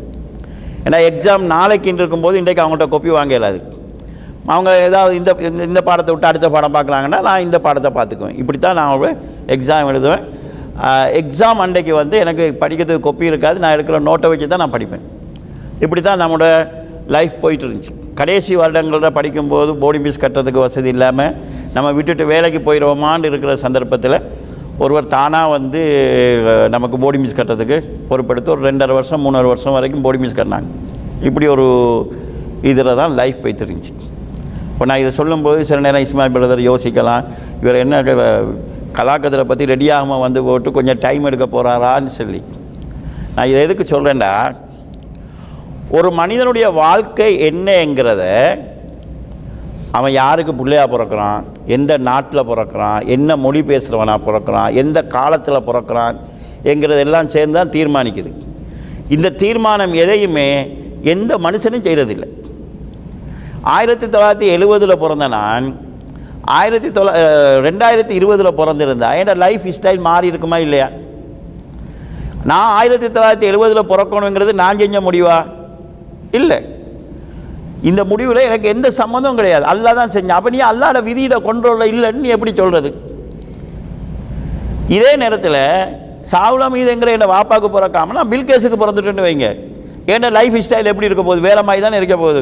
பில்கேஸ் எனக்கு பில்கேஸை விட எங்கள் வாப்பா தான் சிறப்பு. நான் உதாரணத்துக்காக சொல்கிறேன் அப்போ அப்போ பில்கேஸுக்கு மகனாக பிறந்திருந்தால் என் லைஃப் வேறையாக போகுது. பில்கேஸுக்கு மகனாக பிறக்காமல் சாவுலாம் இதுக்கு மகனாக பிறந்ததில் எனக்கு ஏதாவது பங்கு இருக்குதா? இது அல்லாட தீர்மானம் தான் இதே நேரத்தில் ஏண்ட வாப்பாவுக்கே நான் மூத்த பிள்ளையாக பிறந்திருந்தால் ஏண்ட லைஃப் ஸ்டைல் வேறையாக இருந்திருக்கும். கடைசி பிள்ளையாக பிறந்திருந்தால் ஏண்ட லைஃப் ஸ்டைல் வேறையாக இருக்கும். ஆம்பளையாக பிறந்த நான் பொம்பளையாக பிறந்திருந்தால் ஏண்ட லைஃப் ஸ்டைல் வேறையாக இருக்க போகுது. எனவே நாங்கள் எப்போ பிறந்தோம் எங்கே பிறந்தோம் யாருக்கு பிறந்தோம் எந்த மொழி பேசுகிற சமூகத்தில் பிறந்தோம் எந்த நாட்டில் பிறந்தோம்ங்கிறதெல்லாம் எங்களோட வாழ்க்கையை தீர்மானிக்குது. நீ இன்றைக்கு வந்து படிச்சுட்டு நம்மளோட லைஃப்பை நான் தான் தீர்மானிக்கிறேன்னு சொன்னால் அது பொய் வந்து. நான் வந்து இன்னாருக்கு பிள்ளையா பிறக்கணும்னு நான் தீர்மானிக்கலை. என்னைய பிள்ளையா பிறக்கணும் என் வாப்பாவுமாவும் தீர்மானிக்கலை. கிடைக்க போகிறது பிள்ளையா ஆம்பளை பிள்ளையா பொம்பளை பிள்ளையா எங்க எந்த விஷயம் அவங்களுக்கு தெரியாது. இதெல்லாம் அல்லாஹ் தானே தீர்மானிக்கிறான். அப்போ எல்லாம் அல்லாவுடைய கொண்டு அல்லாவுடைய விதிக்குள்ளே இருந்து கொண்டு இவங்க என்ன சொல்கிறாங்கன்னா அது என்ன விதி? மதியால் வெல்லுவோம்னு சொல்லிட்டு. நீ உன்னை மதியால் உன்னை வாப்பாவை பிறக்காமல் இன்னொரு ஆளுக்கு பிறக்கலுமா? உன்ட மதியால் உனக்கு பிறக்கிற பிள்ளைய வேறொருவனுக்கு பிறக்கிற பிள்ளைய உனக்குரிய பிள்ளைய ஆக்கலுமா? உன்ட மதியால் நீ தீர்மானம் செய்ய இயலாது. அப்போ மதி முடிவு செய்கிற விஷயங்கள் இருக்குது. அப்போ இந்த விஷயத்தில் படித்தவனெல்லாம் முட்டாளாக இருக்கணும். நீ எப்படி தீர்மானிக்க? அப்போ நான் வந்து இப்போ இதில் இன்னொரு விஷயத்தை நம்ம தெரிஞ்சுக்கொள்ளணும் நம்மகிட்ட கேட்டு இப்படி எல்லாம் படைக்கலாது நீ வந்து யாருக்கு பிறக்க போகிறான்னா நாங்கள் எல்லாரும் வந்து கிண்ணுக்கு கிங்கு நம்ம இந்த நாட்டோட கிங்குக்கு பிறக்க போகிறோன்னு சொல்லி சொன்னால் அவர் எத்தனாயிரம் பிள்ளைய பெறுவார்? அது சாத்தியம் இல்லை இது அல்லா தான் முடிவு செய்வான். அப்போ டோட்டலாக நாங்கள் கதிரில் அல்லாவுடைய நிர்ணயத்தில் தான் இருக்கிறோம். இருந்து கொண்டு தான் இவங்க வந்து சொல்கிறாங்க அது விதியெல்லாம் இல்லை என்று சொல்லி சொல்கிறாங்க ஒவ்வொரு மனிதனும் விதி இருக்குதுங்கிறதுக்கு ஆதாரம் தான். இந்த ஒரு வித்தியாசத்தை நாங்கள் புரிஞ்சு கொள்ளணும். இதில் நாங்கள் தெரிஞ்சு கொள்ள வேண்டிய இன்னொரு அம்சம் என்னென்னு சொன்னால் இதில் எங்களோட முடிவோ எங்களோட தீர்மானமோ இல்லை. நான் என் சாவலம் இதுக்கு மகனாக பிறந்தேனுங்கிறதுல என்ட தீர்மானம் எதுவும் இல்லை.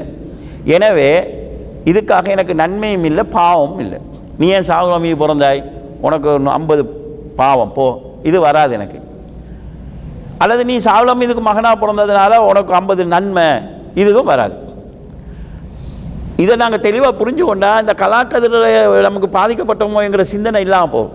இப்போ உதாரணமாக எனக்கு இஸ்மாயில் பேர் நம்ம இஸ்மா அவருக்கும் இஸ்மாயில் பேர். அல்லா கூப்பிட்டு ரெண்டு பேரும் பேரில் சமமாக இருக்கிறீங்க. உனக்கு ஐம்பது நன்மை உனக்கு ஐம்பது நன்மை. இஸ்மாயிலுங்கிற பேர் நல்ல பேர் வச்சுருக்கிறீங்க. சரி நீங்கள் எங்கே பிறந்த நான் இந்தியாவில். நீ எங்கே ஸ்ரீலங்கார இந்தியாவில் எங்கே? காயல்பட்டினத்தில். அப்போ அல்லா பார்த்து காயல்பட்டினம் எவ்வளோ நல்ல ஊர் தெரியுமா? அது சிறு மக்கள்னு சொல்லுவாங்க. நீ போய் டிங்கோவில் போயிட்டு பிறந்திருக்கிறியே. டிங்கோவில் பிறந்ததுனால உனக்கு ஐம்பது நன் பா உனக்கு தந்த ஏற்கனவே தந்த ஐம்பது நன்மை இல்லை. அவர் காயல்பட்டினத்தில் பிறந்ததுனால அவருக்கு நூறு நன்மை. ஓன வாப்பா யார்? சாவுல் அமீது. அவரோட வாப்பா யார்? முகமது மொய்தீன் அவர் வாப்பா. ஓன உம்மா யார்? உம்மு சல்மா. அவங்களோட அவங்க அவ்வா பிபி. அவங்க மொயதீன் மொய்யதீன் அப்- முகமது மொய்யதீனுக்கும் அவ்வா பிபிக்கும் பிள்ளையாக பிறந்ததுனால அவருக்கு நூறு நன்மை இருக்குது. நீ வந்து சாவுல் அமீதுக்கும் சல்மாவுக்கும் பிள்ளையாக பிறந்தாலும் உனக்கு ஐம்பது நன்மை கிடைக்காது. இப்படி எல்லாம் ஜட்மெண்ட் பண்ணுனா நம்ம என்ன சொல்லலாம்டா? இது கொஞ்சம் நீதம் இல்லாத ஜட்மெண்ட்டாக இருக்குதேன்னு சொல்லி. ஆனால் இந்த ஜட்மெண்ட் இல்லை. நீ யாருக்கு பிள்ளையா பிறந்தாலும் உனக்கு நன்மை கூடுறதும் கிடையாது தீமை வாரதும் கிடையாது. இப்ராஹிம் அலையாத்தை கூப்பிட்டு நீ என்ன காப்பீருக்கு பிறந்தாய்? உனக்கு காப்பீருக்கு பிறந்ததுனால நீங்கள் அஞ்சு அஞ்சு கோடி நன்மை தேடிக்கிறீங்கன்னா அதில் ஒரு கோடி நன்மை இல்லை. டிலீட் ஏன்னா நீ காபிருக்கு பிள்ளையா பிறந்திருக்கியான்னு கேட்டால் அவங்க கேட்பாங்களா இல்லை யார அவருக்கு பிள்ளையா? நீ தானே என்னை பெற்று நானாக கேட்டு பிறந்தேன் ஆசாருக்கு பிள்ளையா பிறக்கணும்னு சொல்லி. நூ அலைஹிஸ்ஸலாத்தை கூப்பிட்டு நீ ஏன் காபிர பிள்ளையா பெற்றா? உன நன்மையில் கொஞ்சத்தை க- கழிக்கிறேன்னு அல்லாஹ் சொல்ல போகிறதில்ல ஏன்னா நூ அலைஹிஸ்ஸலாத்துக்கு காபிரான பிள்ளைங்கிறது அல்லாட தீர்மானம். இப்ராஹிம் அலைஹிஸ்ஸலாத்துக்கு காபிரான வாப்பாங்கிறது அல்லாட தீர்மானம். இதனால் எந்த நன்மையும் கிடைக்காது எந்த பாவமும் கிடைக்காது. இப்போ இப்படி யோசிச்சு பாருங்கள் இப்போ வந்து அல்லாஹ்வுடைய கதிரில் நியாயம் இருக்குதா இல்லையா? இப்போ இதில் அல்லாஹால நன்மை தரப்போகிறதும் இல்லை தீமை தரப்போகிறதும் இல்லை. நீ வெள்ளையாக பிறந்ததுனால உனக்கு நன்மை நீ கருப்பாக பிறந்ததுனால உனக்கு நன்மை இல்லை. இந்த பிரச்சனை இல்லை. நீ அரபியாக பிறந்ததுனால உனக்கு நன்மை நீ அஜமியாக பிறந்ததுனால உனக்கு நன்மை இல்லை. இந்த பிரச்சனை இல்லை. அப்போ இப்படி இருக்கும்போது இது முழுமையாக அல்லாஹ்வுடைய தீர்மானத்தில் நடக்குது. எனவே இதில் நன்மை தீமைங்கிற பிரச்சனை இல்லை. அப்படி பார்க்கும்போது கதிரில் அல்லாஹ்வுடைய நிர்ணயத்தில் நியாயம் ஒன்று இருக்குதுங்கிறத நம்ம புரிஞ்சு கொள்ளலாமா இல்லையா? சரி. இதில் அல்லாஹு தாலா செய்யக்கூடிய அல்லாவுடைய அருளை பாருங்கள் இது அல்லாவுடைய தீர்மானம் தானே. நம்மளோட நம்மளோட டிசைன் இது நம்மளோட தேர்வு இல்லை. இப்போ உலகத்தில் ஒரு சாராயத்தை குடிக்கிறேன்னு சொன்னால் நானாக தேர்ந்தெடுக்கிறேன். பாலும் இருக்குது சாராயம் இருக்குது நான் சாராயத்தை குடிக்கிறேன் நான் சாராயத்தை தேர்ந்தெடுக்கிறேன். எனக்கு எல்லாம் மூளையை தந்திருக்கிறான் எனக்கு அல்லாஹு தாலா சாராயத்தை பற்றி தந்திருக்கிறான் அறிவு தந்திருக்கிறான் குடிக்காதுன்னு சொல்லியிருக்கிறேன் நான் தான் தேர்ந்தெடுக்கிறேன். இதுக்கு தன்னை இருக்குது சொல்லக்கூடாது நீ எழுதுனதை நான் செஞ்சேன்னு சொல்லி. ஆனால் நான் வந்து ஒரு குடிகாரனுக்கு பிள்ளையாக பிறந்தேனுங்கிறதுக்காக எனக்கு பாவம் இல்லை. நீ ஏன் குடிகாரனுக்கு பிள்ளையாக பிறந்தாண்டு? ஏன்னா அது என்னுடைய தேர்வு கிடையாது. குடிகாரனை வாப்பாவா எடுத்ததுங்கிறது என்னுடைய தேர்வு கிடையாது. காபிர வாப்பாவா எடுத்ததுங்கிறது என்னுடைய தேர்வு கிடையாது. அது அல்லாவுடைய தேர்வு. அதுக்கு அல்லாஹ் தாலா நன்மை தீமை தாரதில்லை. இதே நேரத்தில் நான் பிறக்கும் போதே குருடா பிறக்கிறேன். இது என்னுடைய தேர்வா? இது நான் வந்து நானா தேடலை. அல்லாஹ் என்ன குருடா படைச்சிருக்கிறான்? அதுக்கு அல்லாஹ் என்ன செய்கிறான்டா அவனாகவே எங்களுக்கு ஒரு இழப்பை தந்தால் அதுக்கு நன்மை தாரான். இந்த நன்மை இந்த நன்மையை பாருங்கள் இது சாதாரண விஷயம் கிடையாது.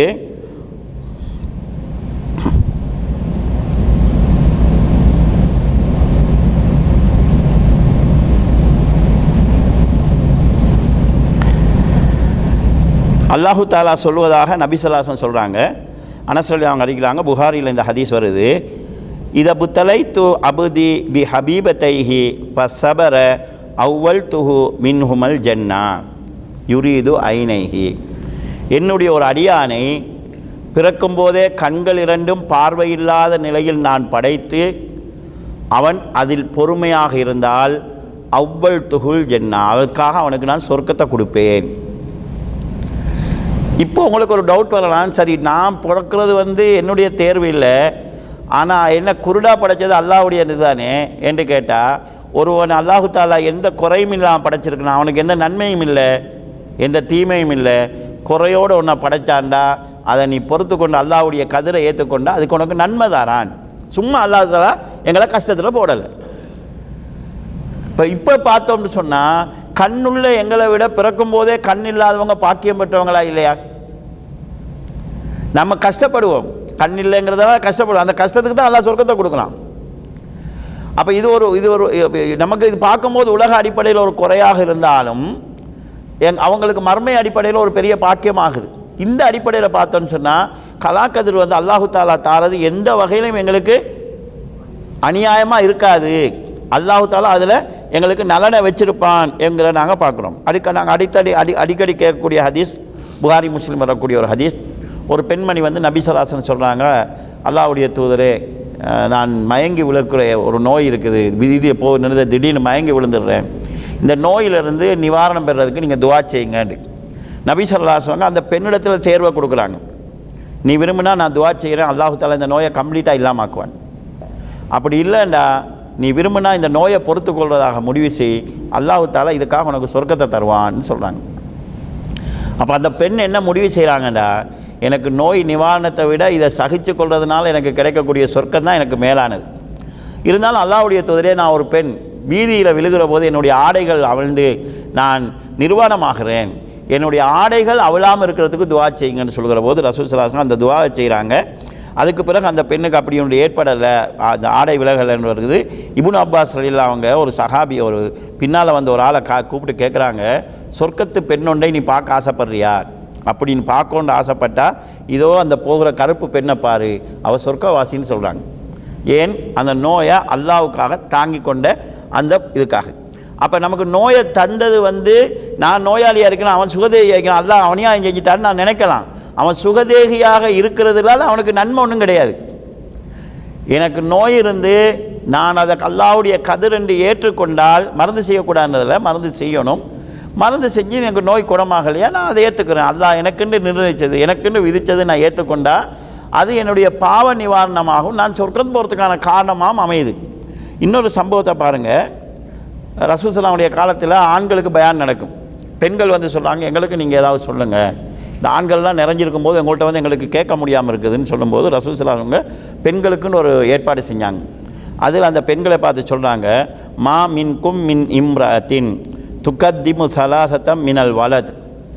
உங்களில் யாராவது ஒரு பெண் தான் பெத்த மூன்று பிள்ளைகளை தனது மரணத்துக்கு முன் அவங்க சிறு பிராயத்திலேயே மௌத்தா மௌத்தாகிவிட்டால் அந்த புள்ள மௌத்தாகிவிட்டால் இல்லா கானூலகா ஹிஜாபம் மினன்னார் அந்த மூணு பிள்ளைகளும் அந்த பெண்ணுக்கு நாளை மறுமையில் நரகத்தை விட்டும் தடுக்கக்கூடிய கேடயமாக இருப்பாங்க என்று சொல்கிறாங்க அப்போ ஒரு பெண்மணி கேட்குறாங்க யார் ரசூல்லா ரெண்டு பிள்ளை மௌத்தானாலும் அப்படி கிடைக்குமான்னு கேட்குறாங்க ரசூல் சலாஸ் அவர்கள் ரெண்டு பிள்ளைக்கும் கிடைக்கும்னு சொல்கிறாங்க இந்த ஹதீஸ் புகாரி முஸ்லீமில் வருகிறது அனஸ்லாம் அவங்க அறிவிக்கக்கூடிய மேறொரு அறிவிப்பில் ஆண் பாலர் சொல்கிறாங்க மாமின் முஸ்லிமின் எமூத்து லகு சலாசத்துன் லம் எபுலகு அல் ஜின்ச அல் ஜின்ச பருவ வயதை அடையாத சின்ன பிள்ளைகள் யாருக்கு மூணு பேருக்கு மூணு பிள்ளைகள் மரணிக்கிறதோ இல்லா அதுகலஹுல்லாஹுல் ஜன்னா பி பதுலி ரஹ்மத்தின் ரஹ்மத்திகி ஈயாகும்.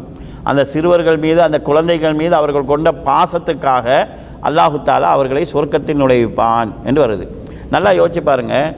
பெத்த மூணு பிள்ளை சின்ன வயசில் கை குழந்தையாக இருக்கும்போது மௌத்தாகிறதுங்கிறது பெரிய சோதனை. குழந்தை இல்லாமலே இருக்கிறதுங்கிறது வேறு விஷயம். கிடைக்க கிடைக்க பிள்ளைகள் மௌத்தாகி கொண்டிருந்தா அது அந்த உள்ளத்தை பெருசுமே உ- ஒரு அம்சங்கள். ஆனால் இதுதான் அல்லாஹ்வுடைய விதி அல்லாஹ்வுடைய நிர்ணயம். இதை ஏற்றுக்கொள்கிறேன் அந்த ஏற்றுக்கொண்டு அந்த கவலையை தாங்கிக் கொள்ளக்கூடிய தாய்க்கு அல்லாஹு தாலா நரகத்தை விட்டு தடுக்கக்கூடிய கேடயங்களாக அந்த பிள்ளைகள் ஆக்குறான். அந்த தந்தைக்கு வந்து அல்லாஹு தாலா சொர்க்கத்துக்கு போகிறதுக்கு காரணம் அந்த பிள்ளையை ஆக்குறான்னு சொல்லும்போது குழந்தைகளை இழப்பது என்கிறது ஒரு கஷ்டமான விஷயம். ஆனால் அந்த இது வந்து அல்லாவுடைய ஏற்பாடு. மரணம்ங்கிறது அல்லாவுடைய நிர்ணயம். ஆனால் அல்லாஹ் எதுக்கு அதை தந்துட்டு அந்த சோதனையை தந்துட்டு சும்மா விடலை. இந்த சோதனையை நீ சொர்க்கம் போகிறதுக்கு காரணமாமேன்னு சொல்கிறான் அப்படி பார்க்கும்போது உலகத்தில் சிலருக்கு உயர்வையும் சிலருக்கு எல்லா வளங்களையும் கொடுத்து சிலருக்கு இல்லாமல் இருக்கிறதுங்கிறது இல்லாமல் இருக்கிறவங்களுக்கு செஞ்ச அநியாயம் இல்லை. அதுக்கு பகரமாக அல்லாஹுத்தாலும் தாலா அவங்களுக்கு வேறு ஏற்பாட்டை செஞ்சிருக்கிறான். நம்ம பார்க்கக்கூடாது அவன் பணக்காரனாக இருக்கிறான் நான் ஏழையாக இருக்கிறேன் அவன் தேகம் ஆரோக்கியமாக இருக்கிறான் நான் நோயாளியாக இருக்கிறேன். அவன் க சொகுசாக இருக்கிறான் நான் கஷ்டத்தில் இருக்கிறேன் நீ கஷ்டத்தில் இருக்கிறதுக்கு உனக்கு நன்மை இருக்குது. அல்லாவுடைய விதியை ஏற்றுக்கொள்றதுக்கு. அதே நேரத்தில் அவன் சொகுசில் இருக்கிறதுக்கு அவனுக்கு விசாரணை இருக்குது. இப்போ பணக்காரன்ட்ட இந்த பணத்தை வச்சு நீ என்ன செஞ்சாயின்னு விசாரணை இருக்குது? ஏழைகிட்ட பொறுத்ததுக்கு நன்மை இருக்குது. அப்போ அல்லாஹ் தாலா அந்த அந்த யாருக்கும் இதில் அநியாயம் செய்யலை எங்களோட ஒரு அம்சத்தை நாங்கள் இந்த விஷயங்களூடாக தெளிவாக புரிந்து கொள்ளலாம்.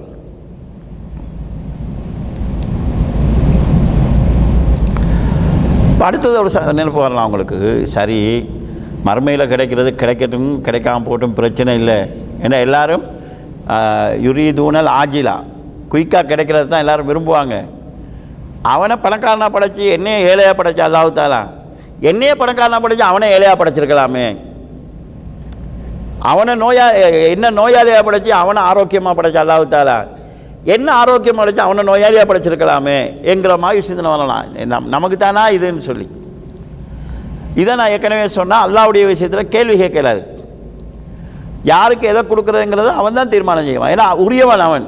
உரியவன் தான் தீர்மானம் செய்யணும். ரெண்டாவது நாங்கள் அடிமைகள் எங்களோட விஷயத்தில் முடிவெடுக்கக்கூடிய உரிமை அவனுக்கு தான் இருக்குது. இந்த ஏற்பாட்டில் இருக்கக்கூடிய நியாயத்தை நாங்கள் உணர்ந்து கொள்ளணும். இந்த உலகத்தில் சிலரை பணக்காரர்களாகவும் சிலரை ஏழைகளாகவும் சிலரை நோயாளிகளாகவும் சிலரை வைத்தியர் நல்லா படைச்சிருக்கிறதுனுடைய நியாயத்தை நாங்கள் தெரிஞ்சுக்கொள்ளணும் இப்போ நல்லா யோசிச்சு பாருங்கள் நாங்கள் எல்லாருமே பணக்காரன்னு வைங்க. இந்த நாடு இயங்குமா? நான் பணக்காரன். எனக்கு டிரைவிங் தெரியாட்டி நான் நடந்து தான் போகணும். வேறு வழியே இல்லை. எவனும் என்கிட்ட வேலைக்கு வரமாட்டான். டிரைவிங் வேலைக்கு வரமாட்டான். ஏன்னா அவன் பணக்காரன். அவனுக்கு பாசி தேவையில்லையே. சம்பளம் தேவைன்னா தான் வேலைக்கு வர போகிறான் அவன் பணக்காரன்டா வர மாட்டான் டிரைவிங் தெரியாத எல்லாரும் நடந்து தான் போகணும். எவனும் தொழிலுக்கு வர மாட்டான் நீங்கள் எல்லாருமே பணக்காரராக இருந்தால் எனத்துக்கு இந்த நாட்டை வேலைக்கு வர போகிறீங்க நல்லா யோசிச்சு பாருங்கள் எல்லாருமே வசதி உள்ளவங்களாக இருந்தால் நாடு எப்படி நாடி போகும்? இந்த நாட்டில் இந்த குப்பை அள்ளுறவங்க ரெண்டு நாளைக்கு ஸ்ட்ரைக் பண்ணாங்கன்னு வைங்க. நாடு எப்படி இருக்கும்?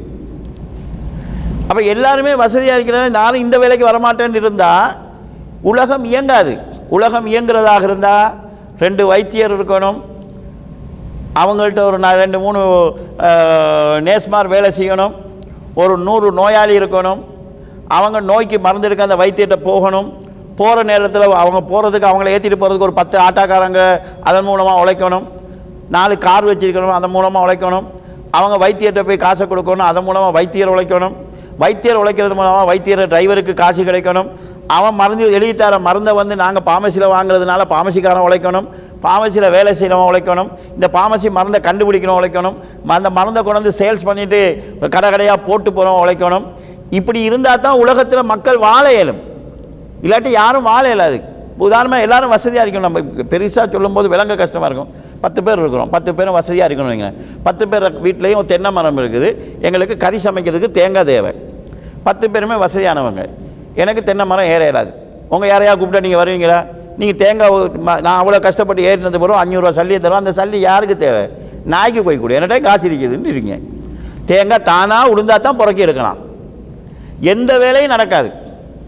எந்த வேலையும் தினக்காட்டி எல்லாரும் அழிஞ்சு போகும் அப்போ உலகம் இயங்கணும்னு சொன்னால் பணக்காரனும் இருக்கணும் ஏழையும் இருக்கணும் நோயாளியும் இருக்கணும் ப- நலிஞ்சு போனவங்க இருக்கணும் கஷ்டப்படுறவனும் இருக்கணும். இதெல்லாம் இருந்தால் தான் உலகம் இயங்கும். இல்லைன்னு சொல்லி சொன்னால் உலகம் இயங்காது. யாருமே நலவாக இருக்காது எல்லாருமே ஏதோ நலவுல இருக்கணும்னு சொன்னால் கஷ்டப்படுறவனு இருந்து தான் ஆகணும். ஒருவன் மவுத்தாகினா தான் அந்த மௌத்தோடு இருக்கக்கூடிய நாலு பேருக்கு உழைப்பாகும். ஒருத்தன் நோயாளியான தான் அந்த நோயோட சம்மந்தப்பட்ட நாலு பேருக்கு மருந்தாகும். ஒருத்தன் கஷ்டப்படுறவனாக இருந்தால் தான் அந்த கஷ்டப்பட்டு ஏதோ வேலை நடக்கும். இப்படி இதுதான் அல்லாவுடைய ஏற்பாடு. எனவே நாங்கள் யோசிக்கலாது அவனை ஏழையாக படைச்சு போட்டு என்ன படக்காதான் படைச்சிக்கலாம் உலகம் இயங்கணுங்கிறதுக்கு அல்லாவுடைய ஏற்பாடு இது. இந்த ஏற்பாட்டை எல்லாரும் அங்கீகரித்து தான் ஆகணும். இதை மறுத்தாலும் ஒன்றும் நடக்க போகிறதில்லை ஒரு கவர்மெண்ட்டுக்கு மாதிரி எதிர்த்து அப்படி இயலாதுன்னெல்லாம் வர இயலாது. இதில் ஒரு டவுட் வரலாம். அல்லாஹு தாலா இரக்கமானவன் தானே கண்ணியமானவன் தானே. அப்படி இருக்கும்போது இந்த உலகத்தில் நடக்கிற அநியாயங்கள்லாம் கதிருங்கிற அடிப்படையில் தவறான ஒரு சிந்தனை இருக்குது என்னென்னு சொல்லி சொன்னால் இப்போ உலகத்தில் கொலை நடக்குது. அல்லாவுடைய நாட்டப்படி நடக்குதா? இல்லையா? நம்ம அல்லாவுடைய நாட்டப்படி இல்லைன்னு சொன்னோம்னு சொன்னால் என்ன ஆகுண்டா அல்லாஹ் நாடாத விஷயங்களும் இந்த உலகத்தில் நடக்குதுன்னு ஆகும். இது குஃபுரை உண்டாக்கும். சாதாரண விஷயம் கிடையாது. நீங்கள் என் என் வீட்டை பற்றி கேட்குறீங்க வந்து சொல்கிறீங்க உங்கள் மகனே கல்யாணம் ஆமேண்டு கல்யாணமா? எனக்கு தெரியாதுன்னு நான் சொன்னால் என்னை பற்றி நீங்கள் என்ன நினைப்பீங்க? இல்லை, என் மகனுக்கு எங்கள் வீட்டில் கல்யாணம் நடக்குது எனக்கு தெரியாதுன்னு சொன்னால் நீ எல்லாம் ஒரு வாப்பாவான்னு கேட்பீங்களா இல்லையா? இது அல்லாவுடைய உலகம். அல்லாவுக்கு தெரியாமல் அவன்கிட்ட நாட்டம் இல்லாத ஒரு விஷயம் நடந்தால் அல்லாவுடைய இறைமைங்கிறது என்ன ஆகிறது? கதிர் விஷயத்தை நம்ம தெளிவாக இருக்கும். ஏன்னா இந்த மூத்த சிலாக்கள் போட்டு இந்தந்த விஷயங்களை குழப்பியிருக்கிறாங்க. குழப்பின்னு சொன்னால் உல அல்லாஹ் நல்லதை தான் நாடுவான் கெட்டதை நாட மாட்டான். அப்போ இந்த உலகத்தில் நடக்க நல்லது கூட நடக்குதா கெட்டது கூட நடக்குதா? கெட்டது தான் கூட நடக்குது. இந்த உலகத்தில் நடக்கக்கூடிய பெரும்பாலான விஷயங்கள் அல்லாவுடைய நாட்டம் இல்லாமல் நடக்குதுண்டா உலகத்தை அல்லாஹ் தான் ஆள்றாங்கிறது என்னத்தை வச்சு நம்ம சொல்கிறது இது குஃபுரை உண்டாக்கும் சாதாரண விஷயம் கிடையாது. அதனால தான் அதாவது அஹ், இப்னு மஜு அந்த கதரியாக்களை மஜூசிகள்னு சொன்னாங்க. மஜூசிகள்ட்ட ஒரு கொள்கை இருக்குது என்னென்னு சொல்லி சொன்னால் கடவுள் ரெண்டு ஒன்று ஒளி மற்றது இருள். ஒளிங்கிறது நல்லதை படைத்த கடவுள் இருளுங்கிறது கெட்டதை படைத்த கடவுள். சரியா? நல்லதெல்லாம் அல்லவா நா- நாட்டம் நடக்குதுன்னா கெட்டதெல்லாம் வேறு யாரும் நாட்டத்தில் நடக்குது? அப்போ அந்த வேறு யாரும் பவர் உள்ள ஆளாக இருக்கணும். அல்லாவுக்கு கொஞ்சம் ஈக்குவலாக தான் இருக்கணும். அதனால தான் கதரியாக்களை வந்து மஜூசிகள் இந்த உம்மத்தில் இருக்கக்கூடிய மஜூசிகள்னு சொன்னாங்க. நாங்கள் கலாக்கத்தில் எப்படி நம்புகிறோம் வல் கதிரி ஹைரிஹி வ சர்ரிஹி மினல்லாய் தாலா நல்லதும் தீமையும் அல்லாவின் புறத்திலிருந்து வருகுது. சாராயத்தை படைச்சது அல்லாஹ் தான் எனவே இந்த இந்த தெளிவு நமக்கு இருக்கணும். அது அந்த அதுக்கான க- அந்த அக்கீதா ரீதியான விளக்கத்தை பின்னால் சொல்ல இந்த தெளிவு இருக்கணும். தீமையும் அல்லாவுடைய நாட்டப்படி தான் நடக்குது. அல்லாவுடைய நாட்டம் இல்லாமல் ஒரு மரத்தில் இலையும் விழாதுங்கிற போது இந்த நடக்கிற கொலைகள் கொள்ளைகள் எல்லாம் அல்லாவுடைய நாட்டம் இல்லாமல் நடக்குதுங்கிறது அல்ல. கேள்வி எப்படி வரும்னு சொல்லி சொன்னால் இவ்வளவு நடக்கும் அல்லாவுடைய நாட்டப்படி நடக்குன்னா அல்லாஹ் இறக்கமுள்ளவன் நம்ம எப்படி சொல்கிறது அல்லாஹ் எப்படி இதெல்லாம் தீமையை பார்த்துட்டு இருக்கலாம் அவன் மிகப்பெரிய பொறுமையாளனுங்கிறதுனால தான் பார்த்துட்டு நாங்களாம் உசுரோட வாழ்ந்துட்டுருக்குறோம் இருக்கிறோம். அல்லாஹ் என்ன சொல்கிறான் நீங்கள் செய்யக்கூடிய தவறுகளுக்கு உடனுக்குடனே தண்டனை தரேன்னா இந்த பூமியில் யாருமே இருக்க மாட்டாங்க. அவன் மிகப்பெரிய பொறுமையாளன். அதனால தான் நம்ம அதாவது தனிப்பட்ட முறையில் உங்களோட நான் நடந்து கொள்ள வச்சு நீங்கள் என்ன நல்லவன் சொல்லலாம். என்னுடைய மனசில் வரக்கூடிய எண்ணங்களை எல்லாம் நான் பப்ளிக்காக சொன்னு வைங்க. இவெல்லாம் ஒரு மனுஷனா நீங்கள் நினைப்பீங்க. இதே நிலை தான் ஒவ்வொரு மனுஷனுக்கும் இருக்கும். நம்ம மனசில் வரக்கூடிய எண்ணங்கள் கற்பனைகள் இது எல்லாமே எல்லாமே தூய்மையானதாக இருக்க போகிறது கிடையாது. அப்போ இந்த இப்ப வந்து இந்த உலகத்தில் நடக்கக்கூடிய அநியாயங்களை பார்த்து கொண்டிருக்கிறான்னு சொல்லி சொன்னால் இஸ்லாம் எங்களுக்கு என்ன சொல்லுதுன்னா இந்த உலகம் வந்து சோதனை கூடம். ஒரு எக்ஸாம் நடக்குது. எக்ஸாம் நடக்கும்போது மாணவர்கள் பிழையாகவும் ஆன்சர் எழுதலாம் சரியாகவும் ஆன்சர் எழுதலாம். ஆசிரியர் சுப்பைசராக இருப்பார். பிழையாக எழுதுகிற மாணவனை அந்த இடத்துல திருத்த இயலாது ஆசிரியர். எக்ஸாம் நடக்கிற நேரத்தில் திருத்த இயலாது என்ன பண்ணி இப்படி எழுதலாம் இது மாற்றி போட்டுன்னு சொன்னால் அவர் சரியான ஆசிரியர் இல்லை. இது வந்து சோதனை கூடம் உலகத்தில். அல்லாஹ் எங்களுக்கு டீச்சர்ஸை தந்துட்டான் சிலபஸை தந்துட்டான். கொலை செய்யாதுன்னு சொல்லிட்டான். நீ செய்கிறியா செய்ய. தண்டனை அங்கே வந்து நான் தாரேன். நீ களவெடுக்க வேணாங்கிறது உனக்குரிய சிலபஸ்ஸு நீ களவெடுக்கிறியா உனக்கு இங்கே கவர்மெண்ட்லேருந்து பிடிபட்டியனா கையை வெட்டுவான். இது உலகத்துக்குரிய தண்டனை. அங்கே வந்து நான் அதுக்குரிய பனிஷ்மெண்ட்டை தருவேன். தொலை சொல்லியிருக்கேன் நீ தொழுகிறியா? உனக்கு அதுக்கு அங்கே நான் நட்கூலியை தாரேன். கூலி கொடுக்குற இடம் மர்மைங்கிறது. இந்த உலகத்தில் அல்லாஹு தாலா சந்தர்ப்பத்துக்கும் சூழ்நிலைக்கும் ஏற்ப சின்ன சின்ன அடையாளங்களை வெளிப்படுத்துவான். சின்ன சின்ன அழிவுகளை ஏற்படுத்துவான். அது ஒரு அதாவது ஒரு வரையறைகளோட. எனவே இந்த உலகம் சோதனை கூடம் என்கிறதுனால அல்லாஹு தாலா அவங்களை இயங்க விடுறான். இந்த ஒரு பேசிக்கை நாங்கள் விளங்கணும்.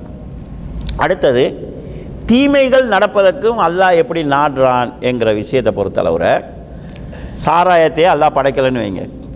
குடிக்காதேங்கிற போதனை செய்யணுமா? இந்த உலகத்தில் சாராயம் ஒன்றே எல்லாம் படைக்கலை. போதையை நெருங்காதீங்க. அது உங்களை அழிச்சிருன்னு சொல்லணுமா? சொல்ல தேவையில்லை. அப்போ போதையை ஒருவன் குடிக்காமல் இருக்கிறான்ங்கிறதுக்காக நட் அவனுக்கு பரிசு கொடுக்கலாமா? போதையே இல்லைங்கிற போது போதை குடிக்கவில்லைன்னு எப்படி பரிசு கொடுக்கறது? அப்போ அல்லாஹ் போதையை படைச்சி தான் ஆகணும். கொலைன்னு ஒன்று யாரும் யாரையும் செய்யலாது கத்தி எடுத்து நான் குத்துனா அப்படியே கத்தி நின்றோம். கை நின்றோம்னு சொல்லி சொன்னால் இதுக்கு எனக்கு கூலிதல் நம்ம நான் யாரையுமே கொலை செய்யலை. உனக்கு தான் உனக்கு சொர்க்கத்தை தரேன்டா. என்னால் கொல்ல முடியாதே. கையை வாங்கி குத்த போனால் தானாக நின்றுது.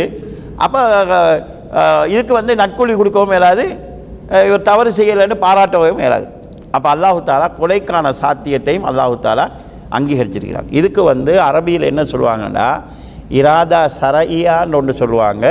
இராதா கவுனியான்னு ஒன்று சொல்லுவாங்க. இராதா சரையான்னு சொல்லி சொன்னால் அல்லாஹ் அல்லாஹ் அதாவது அவன் சுயமாக அவன் விரும்பி அவன் நாடக்கூடிய நாட்டங்கள். இப்போ தொழுகிறது இராதா சரையா நம்ம செய்யணும் எங்களுக்கு அல்லாஹ் அதை விரும்புகிறான் கொலை செய்கிறதுங்கிறது இராதா கவுனியா உலகத்தில் இருக்கும் அது. உலக இயக்கத்துக்காக அல்லாஹ் வச்சிருப்பான். மது என்கிறது இராதா கவுனியா அல்லாஹ்வுடைய இந்த உலகம் இருக்கணுங்கிறதுக்காக அல்லாவுடைய நாட்டம். ஆனால் அது வந்து அல்லாஹ் விரும்புகிறானான்னு கேட்டால் அல்லாஹ் விரும்பல. அதை குடிக்காமல் இருப்பதை அல்லாஹ் விரும்புகிறான் கொலையை செய்யாமல் இருப்பதை அல்லாஹ் விரும்புகிறான் கலவை செய்யாமல் இருப்பதை அல்லாஹ் விரும்புகிறான் விபச்சாரத்தை நெருங்காமல் இருக்கிறத விரும்புகிறான் ஆனால் அதெல்லாம் அல்லாஹ் படைச்சிருக்கிறான். அல்லாஹ் தான் படைச்சிருக்கிறான். இந்த உலகத்தினுடைய இயக்கத்துக்காக மனிதனை சோதிக்கிறதுக்காக நன்மை செய்கிறவன் யார் தீமை செய்கிறவன் யாருங்கிறது அல்லாஹு தாலா ப்ரூஃப் பண்ணுறதுக்காக இதையெல்லாம் அல்லாஹு தாலா வச்சிருக்கிறான். இது இருந்தால் தான் சோதனையாகும். எனவே இப்போ இந்த இந்த கெட்ட விஷயங்களும் அல்லாஹுடைய நாட்டத்துக்குரியது தான் ஆனால் அல்லாஹு தாலா அல்லாவுடைய விருப்பத்துக்குரியது கிடையாது. இப்போ உதா இதை உதாரணமாக சொல்லும்போது உமர் அலி அல்லா அவங்களையும் அபூஜைகளையும் சொல்லுவாங்க. உமர் அலி அவங்க இஸ்லாத்துக்கு வந்தாங்க. இது அல்லாஹு தாலாவுடைய இராதா கவுனியாவும் இருக்குது இராதா சரையா. அல்லாஹ் உமர் அல்லா அவங்க இஸ்லாத்துக்கு வாரத நாடியும் இருக்கிறான் அல்லாஹு தாலா விரும்பியும் இருக்கிறான். அபூஜஹில் இஸ்லாத்துக்கு வரலை. அது வந்து அதில் இராதா கவுனியாக இருக்குது. அல்லாவுடைய இராதா சரையாக இல்லை. அல்லாஹ்வுடைய நாட்டம் முழு மனிதனும் வணங்கணும் என்கிறது. அதுக்கு தான் அல்லா படைச்சிருக்கிறான். இது அல்லாவுடைய இராதா சரையா.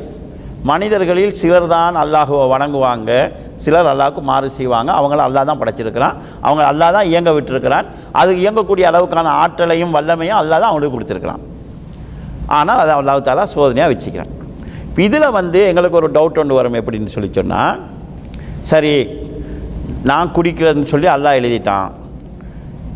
இப்போ நான் குடிச்சிட்டேன். அல்லாஹ் எழுதுனதுனால தானே நான் குடித்தேன் இப்போ எனக்கு அல்லாஹ் தண்டனை தரலாமான்னு. விபச்சாரம் செய்யறது அல்லா எழுதிட்டான். நான் விபச்சாரம் செஞ்சால் நான் செஞ்சதுக்கு அல்லா எப்படி எங்களுக்கு தண்டனை தாரது? இப்படி ஒரு டவுட் உண்டு அதாவது கடந்த காலத்துலேயும் காவிர்கள் எழுப்பியிருக்கிறாங்க. அதை ஒரு இதை கிண்டல் பண்ணுற மாதிரி எழுப்பியிருக்கிறாங்க. இதை கொஞ்சம் விளங்குறதுக்கு நான் ஏற்கனவே சொன்ன இந்த பிறப்பு சம்மந்தமான விஷயம் சொன்னேன். என்னுடைய எந்த தேர்வும் இல்லாமல் நான் வந்து ஒரு இடத்துல பிறந்தேன் ஒரு காலத்தில் பிறந்தேன் ஒரு ஆளுக்கு பிறந்தேன் ஒரு மொழி பேசுகிற இடத்துல பிறந்தேன். இது என்னுடைய தேர்வு இல்லை. இதில் நலவோ நஷ்டமோ எங்களுக்கு பாவத்தை அல்லா பதிய போகிறதில்லை சாராயம் இருக்குது. நான் குடிக்கணுங்கிற எந்த கட்டாயம் இருக்குதா? நான் தேர்ந்தெடுக்கிறேன் அதை. நிக்கா செஞ்சு எனக்கு குடும்ப வாழ்க்கையில் ஈடுபட முடியும். காசை கொடுத்து விபச்சாரத்தில் ஈடுபடவும் முடியும். விபச்சாரத்தை நான் தேர்ந்தெடுக்கிறேன். அந்த தேர்ந்தெடுக்கிறதுக்கு அல்லாவோட தன்மை தான் இருக்கு. உனக்கு நான் வேணான்னு தானே சொன்னேன் நீ தேர்ந்தெடுத்தாய். இப்போ இதில் ஒரு டவுட் ஒன்று உங்களுக்கு வரும். என்ன டவுட்டு சரி அந்த தேர்ந்தெடுக்கிறது அல்லா எழுதுனது தானேன்னு சொல்லி. இதை புரிஞ்சு கொள்றதுக்காக நான் ஒரு உதாரணம் சொல்கிறேன் நான் ஒரு ஆசிரியராக இருக்குன்னு வைங்க. உதாரணமாக நம்ம இஸ்மாயில் பிரதருடைய மகனுக்கு நான் ஆசிரியாக இருக்கிறேன். நான் அவர்கிட்ட வந்து சொல்கிறோம் உங்கள் மகன் சரியாக இல்லை. இந்த வார பரீட்சையில் உங்கள் மகன் பாஸ் ஆக மாட்டான்னு சொல்கிறேன் அவரோட மகன் ஃபெயில் ஆகிட்டார் இப்போ அவர் வந்து என்னோட சண்டை பிடிக்கிறார். நீங்கள் என் மகன் ஃபெயில் ஆகுவான்னு சொன்னீங்க? நீங்கள் சொன்னதுனால என் மகன் ஃபெயில் ஆகிட்டான் பார்த்தீங்களான்னு சொல்லி சண்டை பிடிச்சா அது நியாயமாக இருக்குமா? நான் சொல்கிறேன் நான் சொன்னதால் அவன் ஃபெயில் ஆகலப்பா. அவன் ஃபெயில் ஆகுவாங்கிறதுனால நான் சொன்னேன். நான் கிளாஸ் நடத்துறதுனால அவருடைய துடிச்சலை பார்த்ததுனால அவர் கவனம் இல்லாமல் இருக்கிறத பார்த்ததுனால அவருடைய விளையாட்டு சுபாவத்தை பார்த்ததுனால பாடத்தை அவர் கட் பண்ணுறதை பார்த்ததுனால இவருடைய டைப்பை பார்த்தா இவர் ஜெய் இவர் வெல்ல மாட்டார். எக்ஸாமில் பாஸ் ஆக மாட்டான்னு நான் சொன்னேன். நான் சொன்னதால் அவர் ஃபெயில் ஆகலை. அவர் ஃபெயில் ஆகுவார்ங்கிறதுனால நான் சொன்னேன். ஒரு விழிப்புக்காக உங்கள்கிட்ட சொன்னேன். இல்லை இல்லை நீ சொன்னதுனால தான் அவர் ஃபெயில் ஆகினான்னு சொல்லி சொன்னால் இது பிழையான வாதமாக இல்லையா? இது பிழையான வாதம். இப்போ உதாரணமாக ஒரு ரெண்டு இளைஞர்கள் மூணு இளைஞர்கள் நம்ம ஊர்லலாம் பைக் எடுத்துகிட்டு இப்படி விட தூக்கி தூக்கி ஓடுவாங்க. அது அவங்களுக்கு ஒரு இன்ட்ரெஸ்ட்டுக்கு போகிறாங்க ஒருத்தன் இப்படி போகிறான் நான் சொல்லுவேன் போய் இவன் எங்கே ஊருக்கு போய் சேர மாட்டான் எங்கே சாக போகிறான்னு சொல்கிறேன் இடையில எங்கேயோ போய் எட்டு அடிபட்டான் செத்துட்டான். அவரோட வாப்பா வந்து என் மகன் போகும்போது நீ அடிபட்டு சாகுவான்னு சொன்னியா? நீ சொன்னதுனால அவன் செத்துட்டான் பார்த்தியா உன்னை சும்மா விட மாட்டேன்னு சொன்னால் நான் என்ன சொல்லுவேன்? அவன் போகிற போக பார்த்தா சாக போகிற மாதிரி தெரிஞ்சிச்சு அதனால தான் நான் சொன்னேன். நான் சொன்னதுனால அவன் சாகலை. அவன் சாகிற மாதிரி போகிறதுனால நான் சாக போகிறான்னு சொன்னேன். அது நடக்கலாம் நடக்காமலும் போகலாம். என்னை பற்றி என்னை படைத்த என் இறைவன் தெளிவாக அறிஞ்சிருக்கிறதுனால இவன் இந்த டைமில் இப்படித்தான் செய்வான்னு பதிஞ்சிருக்கிறான். நான் தான் அதை தேர்ந்தெடுக்கிறேன். அந்த தேர்ந்தெடுத்தலுக்கு அல்லாவிடத்தில் தண்டனை இருக்குது. இதில் உள்ள நியாயம் நமக்கு புரியுதா? அல்லாஹ் வந்து நீ குடின்னு சொல்லலை. நான் தான் அதை தேர்ந்தெடுக்கிறேன். உனக்கு பாலையும் தந்திருக்கேன் உனக்கு ஹலாலாக உழைக்கிறதுக்கு வழியும் தந்திருக்கிறேன் ஹராமாக உழைக்கிறதுக்கு வழியும் தந்திருக்கிறான் இன்னா ஹதைனாஹு சப் வ ஹதைனாஹு நஜிதைன். அவனுக்கு ரெண்டு வழியை நாங்கள் காட்டியிருக்கிறோம். அதாவது இம்மா சாக்கிரம் வ இம்மா கபூரா நன்றி செலுத்துகிற வழியையும் காட்டியிருக்கிறோம். நிராகரிக்கிற வழியையும் காட்டியிருக்கிறோம். அல்லாஹ் லே சும்மா உடலே அல்லாவுத்தாலா எங்களுக்கு நபிமார்களை தந்து போதனைகளை தந்து அறிஞர்களை தந்து எல்லாம் சொல்லறதுக்கு பிறகும் நான் அங்கால போய்த்துட்டு வந்து நீ எனக்கு எழுதியிருந்ததுனால நான் சொன்னேன்னு சொன்னால் இது வழிகேடு. இது வழிகேடுங்கிறதுல குரான் வசனங்கள் இருக்குது. அதாவது காவிர்களை பற்றி அல்லாஹு தாலா சொல்கிறான்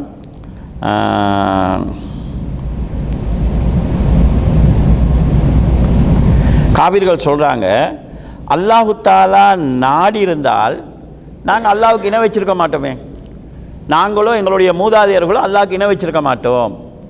அல்லாஹ் ஹலாலாக்குனதை நம்ம ஹராம் ஆக்கியிருக்க மாட்டோம். நான் இணை வைக்கொண்டு அல்லாஹ் நாடினதுனால தான் நான் இணை வைக்கிறேன் என்று அவங்க சொல்கிறாங்க அல்லாஹு தாலா சொல்கிறான் இவங்க பொய்யர்கள் இவங்க வீண் விவாதம் செய்கிறாங்க என்கிற செய்தி ரெண்டு வசனங்கள் தான் வருது. நான் வசனத்தை போட்டுக்கிற இடம் டக்குன்னு வரலை. அந்த தேடுற டைமுக்காக வசனத்தை விட்றேன் ரெண்டு இடத்துல இந்த வசனம் வருது. அவங்க என்ன சொல்கிறாங்கடா சிறுக்க செஞ்சு கொண்டு நாங்கள் சிறுக்கு செய்யணும் அல்லாட நாட்டம்ப்பா அதுதான் நான் செய்கிறேன்னு சொல்லி. இது கொஞ்சம் சில நேரம் எங்களுக்கு நியா- ஒரு நியாயம் மாதிரி படுதுன்னு வைங்க. அல்லா எழுதுனதுனால நான் செய்கிறேன்டி இதை நீங்கள் இப்படி யோசிங்க. நான் ஒரு உங்கள்கிட்ட வாரேன். இப்படி சொல்லக்கூடிய ஒரு ஆள்கிட்ட வாரேன். பல்லார்னு கன்னத்தில் அறையினேன் ஏன்டா அடித்தான்னு கேட்டால் என்ன செய்யப்பா அல்லா என்ன கதிரில் எழுதியிருக்கலாம் உனக்கு அரையணும்னு சொல்லி நான் அரைஞ்சிட்டேன் இதெல்லாம் பெருசாக எடுத்துக்கலாமான்னு கேட்டால் கதிர் இருக்கிறதுனால தான் நான் தப்பு செய்கிறேன்னு சொல்கிறோம் ஏற்றுக்குவானா சரி சரி. நீங்கள் கதிர் இப்படி தான் நடக்கிறீங்களோ? அப்போ சரின்னு விட்டுருவானா? சண்டைக்கு வருவானா? சண்டைக்கு வரதானே போகிறான் அப்போ அவனுடைய விஷயத்துக்கு மட்டும் அல்லா எழுதியிருக்கணும். அதனால தான் நான் தொழாமல் இருக்கிறேன். அல்லா எழுதியிருக்கிறேன் அதனால தான் நான் ஹராத்தை செஞ்சுட்டு இருக்கிறேன்னு சொன்னால் இது போலியான வாதமாக இல்லையா? இது போலியான இது ஒன்று. ரெண்டாவது விஷயம் எனக்கு அல்லா என்ன எழுதியிருக்கிறான்னு எனக்கு தெரியாது. தெரியாமல் தான் நான் சொல்லிகிட்டு இருக்கிறேன். இதை எந்த அடிப்படையில் அறிஞர்கள் சொல்லுவாங்கன்னு சொன்னால் கலாக்கதிரை தான் செய்யக்கூடிய பாவத்துக்கு ஆதாரமாக சொல்கிறவன் வழிகேட்டில் இருக்கிறான். கலாக்கதிரை தனக்கு நடந்த இழப்புக்கு ஆறுதலுக்கு சொல்கிறவன் நேர்வழியில் இருக்கிறான். என் வாப்பா மௌத்தா பைத்தார் நான் வந்து இருந்தார் மறந்தெடுத்தேன் ட்ரை பண்ணேன் மௌத்தா பைத்தார் இப்போ நான் சொல்கிறேன் என்ன செய்ய? அல்லாட நாட்டம். மௌத்தா பைத்தார் நம்ம முயற்சி பண்ணால் அல்லா மௌத்தா பைத்தார் நான் சொல்கிறேன் நான் ஒரு ஒரு முயற்சி செய்கிறேன் அதில் தோத்துட்டேன். என்ன செய்ய முயற்சி செஞ்சேன்? இதாகிட்டேன் நடந்த இழப்புக்கு ஆ- சாதாரணமாக கலாக்கதிரை சொன்னால் அவன் வந்து மூமின். தான் செய்யக்கூடிய பாவத்துக்கு ஆதாரம் என்ன செய்ய? அல்லா என்ற கதிரில் வந்து நான் களவு தான் எடுக்கணும்னு எழுதியிருக்கிறான். என்ன செய்ய? களவு தான் நான் எடுக்கணும். அல்லா என்ற கதிரில் வந்து விபச்சாரம் தான் செய்யணும்னு எழுதிக்கிறேன் அதனால் அதான் செய்யணும்னு சொல்லி சொன்னால் அவன் வழிகட்டில் இருக்கிறான். கலாக்கதிரை வந்து பாவத்துக்கு ஆதாரமாக எடுக்கிறது இல்லை செஞ்சு கொண்டிருக்கிற பாவத்துக்கு ஆதாரம் இல்லை. கலாக்கதிரை நடந்து முடிந்த இழப்புக்கு ஆதாரமாக நம்ம சொல்லலாம். அப்போ டவுட் ஒன்று வரும். என்னன்னு கேட்டால் ஆதம் அலை இஸ்லாம் அவங்களும் மூசா அலை இஸ்லாம் மறுமையில் பேசிக்கொள்ளக்கூடிய ஒரு செய்தி அல்லாஹ் ரசூல்லா சொல்கிறாங்க ஆதம் அலை இஸ்லாத்தை பார்த்து மூசா அலை இஸ்லாம் கேட்பாங்க நீங்கள் தான் இந்த அந்த கனியை சாப்பிட்டு எங்களெல்லாம் சொர்க்கத்திலிருந்து கொண்டு வந்தவங்களான்னு கேட்பாங்க. அப்போ அல்லாஹ் கேட்பான் நீங்கள் தான் தௌராத தந்த அல்லாட்ட இருந்து எடுத்த மூசாவா? அந்த தௌ ஆ? அதை நம்பிக்காங்க. நீங்கள் தான் அந்த தௌராத்தை வந்த நபியா? அல்லாஹு தாலா அந்த தௌராத்திலேயே படைப்புகளை படைக்கிறதுக்கு ஐம்பதாயிரம் வருஷத்துக்கு முன்னால் எல்லாத்தையும் பதிவு செஞ்சிட்டேன்னு சொல்கிறானே அப்போ அதில் வந்து எழுதப்பட்டதுக்கு நீங்கள் என்ன குறை சொல்வீங்களா? என்று கேட்குறாங்க இப்போ இதை வந்து சிலர் வந்து செய்கிற பாவத்துக்கு ஒரு இந்த கலாக்கதில் ஆதாரமாக சொல்லி தப்பலாம். செஞ்சுட்டு என்ன செய்ய? கலாக்கதிரில் அப்படி தான் இருந்துச்சு. நான் செஞ்சேன்னு சொல்லி சொன்னால் அது வந்து அதுக்கு இந்த ஆதாமலை செய்தி ஆதாரம்னு வாங்க. இஸ்லாத்தின் பார்வையில் ஒருவர் ஒரு தவறை செஞ்சுட்டு தௌபா செஞ்சிட்டாருண்டா அவர் தவறே செய்யாதவர் போல. தவறு செய்த ஒருவர் தௌபா செஞ்சால் அது பாவம் அல்ல அது முசீபத்து இஸ்லாத்தில். இப்போ உதாரணமாக நான் ஒரு தவறு செஞ்சிட்டேன்னு வைங்க. செஞ்சதுக்கு பிறகு தான் எனக்கு கவலை மனுஷனுக்கு அப்படி நடக்கும். எல்லா எல்லா மனிதர்களும் எல்லா நேரமும் நூற்றுக்கு நூறு சரியாக இருப்பாங்கன்னு இல்லை. அதனால தான் ஒரு பெண்மணி வந்து விபச்சாரம் செஞ்சுட்டு ரசூலாட்ட வந்து கேட்குறாங்க நான் விபச்சாரம் செஞ்சுட்டேன். கருவில் குழந்தை இருக்குது. எனக்கு தண்ணினதாங்கன்னு சொல்கிறாங்க ரசூலா குழந்தைய பெற்றுட்டு வாங்குறாங்க. அதுக்கப்புறம் பெற்றுட்டு வராங்க. அதுக்கப்புறம் பால் மடை கழிச்சிட்டு அதுக்கப்புறம் வராங்க. அப்போ எவ்வளோ கவலைப்பட்டிருப்பாங்க அது செஞ்ச தவறுக்கு. இப்போ அவங்க செஞ்சது நண்பு இல்லை. அதுக்காக அவங்க இதாகி இப்படி ஒரு இழப்பை நான் சந்திச்சிட்டேன்னு கவலைப்படுறாங்க. அப்போ அது முசீபாவாயிரும். தவறு செய்த ஒருவர் தவறுக்காக தௌபா செய்தால் இப்போ அதுக்காக அவர் கவலைப்படுறாரு. எனவே அது வந்து பாவம் அல்ல அது வந்து ஒரு இழப்பு அவருக்கு ஒரு முசீபத்து. ஆதம் அலை இஸ்லாம் வந்து தான் கனியை சாப்பிட்டதற்கு கலாக்கதர் ஆதாரமாக சொல்லலை. தன் வாழ்வில் சந்தித்த அந்த தவறை செஞ்சுட்டு வருந்துனாங்களே அந்த வருத்தம். அந்த கவலை அந்த முசீபத்து அதுக்கு தான் கலாக்கதில் ஆதாரமாக சொன்னாங்கன்னு சொல்லி அவளு சுண்ணாவுடைய அறிஞர்கள் சொல்லுவாங்க. எனவே நாங்கள் வந்து தவறுக்கு ஆதாரமாக சொல்ல இயலாது இழப்புக்கு ஆதாரமாக சொல்ல இயலும் நான் ஒரு தவறை செஞ்சுட்டு தௌபா செஞ்சிட்டேன்னு சொன்னால் அது எனக்கு ஏற்பட்ட ஒரு முசீபத் தவறு வந்து எனக்கு ஏற்பட்ட ஒரு முசீபத்து. அது தன்பு என்கிற நிலையில் இருக்காது பாவம் என்கிற நிலையில் இருக்காது. ஏனென்றால் தவறு செஞ்சுட்டு தௌபா செஞ்சவன் பாவமே இல்லாதவனைப் போலன்னு ஹதீஸ் வருது. அப்போ எப்படின்னு சொல்லி சொன்னால் நான் ஒரு கா ஒரு காலத்தில் ஒரு தவறு செஞ்சுட்டு இருந்தேன்னு வைங்க. இப்போ தௌபா செஞ்சு திருந்துட்டேன். இப்போ வந்து நான் பயம் பண்ணுறேன் வந்து விபச்சாரம் செய்யக்கூடாது. உங்களுக்கு தெரியாதா? நீங்கள் என்ன செஞ்சுட்டு இருந்தீங்கன்னு? நான் அந்த காலத்தில் செஞ்சேன்ப்பா. அந்த காலத்தில் நான் க வழிகட்டில் இருக்கும்போது தவறில் இருக்கும்போது செஞ்சேன். நான் குஃபூரில் இருந்துட்டு வந்து இஸ்லாத்துக்கு வந்திருக்கேன். இப்போ சொல்லுவேன் நீ அந்த காலத்தில் கோயிலில் வேலை செஞ்சு வந்தானேன்னு சொன்னால் அந்த காலத்தில் செஞ்சப்போ நான் இப்போ மறந்துடுறேன். அது எனக்கு ஏற்பட்ட ஒரு முசீபத்து. அல்ல அந்த காலத்தில் எனக்கு எழுதுனது அப்படி தான் நடந்திருக்குது. நான் இப்போ என்ன சொல்லணுன்னு பாருன்னு சொல்லுவோமா இல்லையா? அந்த அடிப்படையில் தான் கலாக்கதிரை உடைய விஷயத்தை எடுக்கலாம் என்கிற செய்தியை சுட்டி காட்டுறாங்க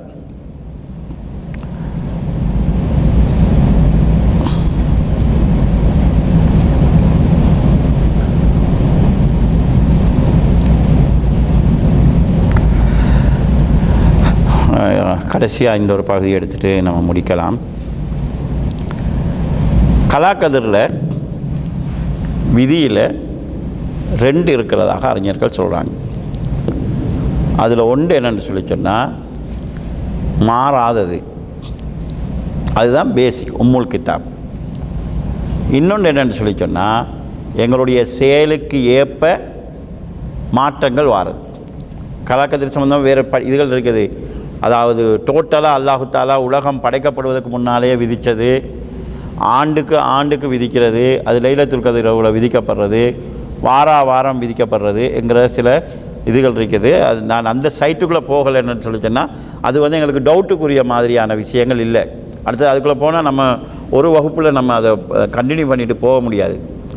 அப்போ செயல்களால் மாற்றங்கள் நடக்கிறது. அதுக்கு ஆதாரமாக சொல்லுவாங்க. உதாரணமாக ரசூசலாசன் சொல்கிறாங்க மன் அஹபா யுபுசத்தலஹு ஃபி ரிஸ்கிஹி. யாருடைய வாழ்வாதாரத்தில் அல்லாவுடைய அருள் கிடைக்க வேண்டும் என்று யார் விரும்புகிறாரோ தன்னுடைய ஆயுள் அதிகமாக வேண்டும் என்று யார் விரும்புகிறாரோ பல் யசில் ரஹ்மஹு அவர் தன் குடும்பத்தை சேர்ந்து நடக்கட்டும் என்று ரசூசலா சொல்கிறாங்க அப்போ நம்ம குடும்பத்தை சேர்ந்து நடந்தால் எங்களுடைய விதி ஒரு மாதிரியாக இருக்கும் குடும்பத்தை துண்டிச்சு நடந்தால் ஒரு மாதிரியாக இருக்கும். இப்போ ரசூசலாம் சொல்கிறாங்க நீ பிஸ்மி சொல்லாமல் சாப்பிட்டா சாப்பிட்ல பறக்கத்து இல்லாமல் போகுதுன்னு சொல்கிறாங்க தனித்தனியாக சாப்பிட்றவங்கள கூட்டாக சாப்பிடுங்க பறக்கத்து கிடைக்கின்றாங்க. நமக்குரிய உணவு கிடைக்கும். அதனுடைய ஃபாயுதா நம்ம எப்படி வாழ்கிறோம்ங்கிறத பொறுத்து தான் கிடைக்கும். எனக்குன்னு நல்லா விதித்த உணவு கிடைச்சிடும். அந்த உணவின் மூலமாக கிடைக்கக்கூடிய அருள் நான் நல்லவனாக நடக்கிறத பொறுத்து இருக்குது எனவே எங்களுடைய செயல்களுக்கும் ஒரு தாக்கம் இருக்குது. ஆனால் அதை புரிகிற போது எங்களுக்கு டவுட் வந்துடக்கூடாது. அப்போ அல்லாஹுக்கு தாலாவுக்கு என்ன நடக்குங்கிறது தெரியாமல் தான் எழுதி வச்சானாங்கிறது அதை குர்ஆன்ல அல்லாஹு தாலா எப்படி சொல்கிறான்னு சொன்னால் எம்ஹுல்லாஹு மாயஷா அல்லாஹ் தான் எழுதியதில் தான் நாடியதை அழிப்பான் வ யுஸ்பித் தான் நாடியதை அல்லாஹ் நிலைபெறச் செய்வான். வ இந்தஹு முல்கித்தார் பேசிக் கலாக்கதிரங்கிறது அல்லாட கையில் இருக்கு. மலக்குகளோட கையில் எப்படி கொடுக்கப்பட்டா இவர் வந்து குடும்பத்தை சேர்ந்து நடந்தால் இப்படி குடும்பத்தை சேர்ந்து நடக்காட்டி இப்படி. சேர்ந்து நடப்பாரா இல்லையாங்கிறது அல்லாவுக்கு தெரியும். மலக்குக்கு கூட தெரியாமல் இருக்கலாம். இவர் வந்து அதாவது பிஸ்மி சொல்லி சாப்பிட்டா இப்படி பிஸ்மி சொல்லாமல் சாப்பிட்டா இப்படி. ஹலாலாக உழைச்சா இப்படி ஹராமாக உழைச்சா இப்படி. என்கிற இது அதாவது இருக்கும் அல்லாஹு தாலா நாடுதை நிறைவேற செய்வான் நாடுதை அழிப்பான். இப்போ நம்ம கேள்வி கேட்கக்கூடாது ஏன் நீங்கள் அழைக்கிறீங்கன்னு சொல்லி. அவன் செய்கிறன்னா அவன் செய்வான் நம்ம கேள்வி கேட்கலாது அவன் தான் நிர்ணயம் செய்கிறது அவன் தான் முடிவு செய்வான். எனவே எங்களுடைய செயல்களுக்கும் தாக்கம் இருக்குது என்கிறத நாங்கள் புரிஞ்சு கொள்ள வேண்டும். இதை புரிஞ்சு அதாவது இது அல்லாமல் கலாக்கதை சம்மந்தமாக இஸ்லாமியங்களுக்கு விதியை நம்பிட்டு நம்ம சும்மா இருக்கக்கூடாது முயற்சி செய்யணும்னு சொல்லுது. ஹதீஸை நீங்கள் பார்க்கலாம் ஒரு ஹதீஸ். எல்லாருக்கும் தெரிஞ்ச ஹதீஸ். கருவில் இருக்கும்போது நாப் அந்த நாலாவது மாதத்தில் ரூ ஊதப்படுகிற போது அவனுடைய வாழ்வு காலம் அவனுடைய ரிஸ்க்கு அவனுடைய செயல் அவன் நல்லவனா கெட்டவனாங்கிறது பதியப்படும். நல்லவனா கெட்டவனாங்கிறதுக்கு ஹதீஸில் விளக்கம் என்ன சொல்லப்படுதுன்னா சொர்க்கவாசியா நரகவாசியாங்கிறது பதியப்படும். இப்போ சஹாபாக்கள் கேட்குறாங்க யாரை சொல்லா எங்களுக்கு என்ன பதியப்பட்டதோ அது கிடைக்கும் தானே. அப்போ அதை நம்பி நான் அமல் செய்யலாமா இருக்கு அமல் செய்யாமல் இருக்கலாமான்னு கேட்குறாங்க கேள்வி நியாயமாப்படுதா இல்லையா? நான் சொர்க்கவாசினா சொர்க்கத்துக்கு தான் போக போகிறேன் நரகவாசின்னா நரகத்து தான் போக போகிறேன் அப்போ அமல் செய்யாமல் இருக்கலாமான்னு கேட்குறாங்க ஆனால் ரசூஸில் அவங்க என்ன பதில் சொல்கிறாங்கடா உங்கள் உங்களுக்கு அல்லா என்ன சொல்லியிருக்கிறான்னு அதை செஞ்சுட்டு இருங்க. யார் எதுக்கு படைக்கப்பட்டிருக்கிறாரோ அதுதான் அவருக்கு லேசாக இருக்கும். உங்களுக்கு சொர்க்கத்துக்கு போகிற வழியை செய்கிறது கஷ்டமாக இருக்குன்னா நீங்கள் வேலைக்கு இதுக்கு தான் படைக்கப்பட்டிருக்கிறீங்க. எனவே நீங்கள் நீங்கள் உங்களுக்கு உரிய விஷயம் என்னென்னா இதை நீங்கள் செய்கிறத செஞ்சிட்ருக்குன்னு சொல்கிறாங்க இப்படி வாதம் செய்கிறவங்க இருக்கிறாங்க. அது நாங்கள் என்ன சார் எங்களுக்கு எல்லாம் நரகத்தை படைச்சிட்டாங்க எங்களுக்கு நரகம் சொன்னால் நரகம் தானே கிடைக்க போகுது. அமல் செஞ்சாலும் கிடைக்க தான் போகுது சொர்க்கம்னு படித்தா சொர்க்கம் தான் கிடைக்க போதான்னு இந்த ஹதீஸில் வந்து முதலாவது ரிஸ்க்கு சொல்லப்படுது. உணவு. ரெண்டாவது அமல் சொல்லப்படுது. அவனோட வா அவனோட செயல்பாடுகள் என்னென்னமா இருக்குண்டு ஆயுள் மூணாவது ஆயுள் சொல்லப்படுது. இப்போ இங்கே இருக்கிற எல்லா யாராவது அமல் விஷயத்தில் நமக்கு எழுதுனது தானே கிடைக்க போகுது? நம்ம தொழணுமான்னு கேட்குறவங்க யாராவது எனக்குன்னு எழுதின சாப்பாடு வந்து சேர்ந்தானே நான் தொழில் செய்யணுமான்னு கேட்குறவங்க யாராவது இருக்காங்க இந்த உலகத்தில்? ஒத்தனையும் கேட்க மாட்டான் அதில். அதில் எல்லாரும் சரியாக கிளியராக இருக்கிறான் நான் உழைச்சா தான் எனக்கு வந்து- எனக்கு எழுதுனது கிடைக்கும். நோய் வந்தால் அல்லது ஆபத்து வந்தால் என்னை பாதுகாக்கிறது நான் ஓடித்தான் ஆகணும். நான் மௌத்தாகிற அஜல் அல்லா எழுதியிருக்கிறான். அது எழுதுன நேரத்தில் மௌத்து வரும். அவன் சுட்டாலும் எனக்கு மௌத்து வராது. இந்த நிலையில் யாருமே இருக்கிறது இல்லை. அவனோட அஜல் விஷயத்துலையும் சரி உணவு விஷயத்துலையும் சரி செயல் விஷயத்துலையும் சரி நான் முயற்சி பண்ணால் தான் கிடைக்குங்கிறத தெளிவாக விளங்கியிருக்கிறான் ஆனால் சொர்க்கம்னு வர நேரம் நான் அமல் செஞ்சாலும் செய்யாட்டி எல்லாம் எழுதுனது தானே கிடைக்க போகுது. அப்போ நான் செய்யாமல் இருக்கலாமேன்னு யோசிக்கிறான்னு சொல்லி சொன்னால் இது சரியான சிந்தனை கதிர் சம்பந்தம் சரியான சிந்தனை கிடையாது.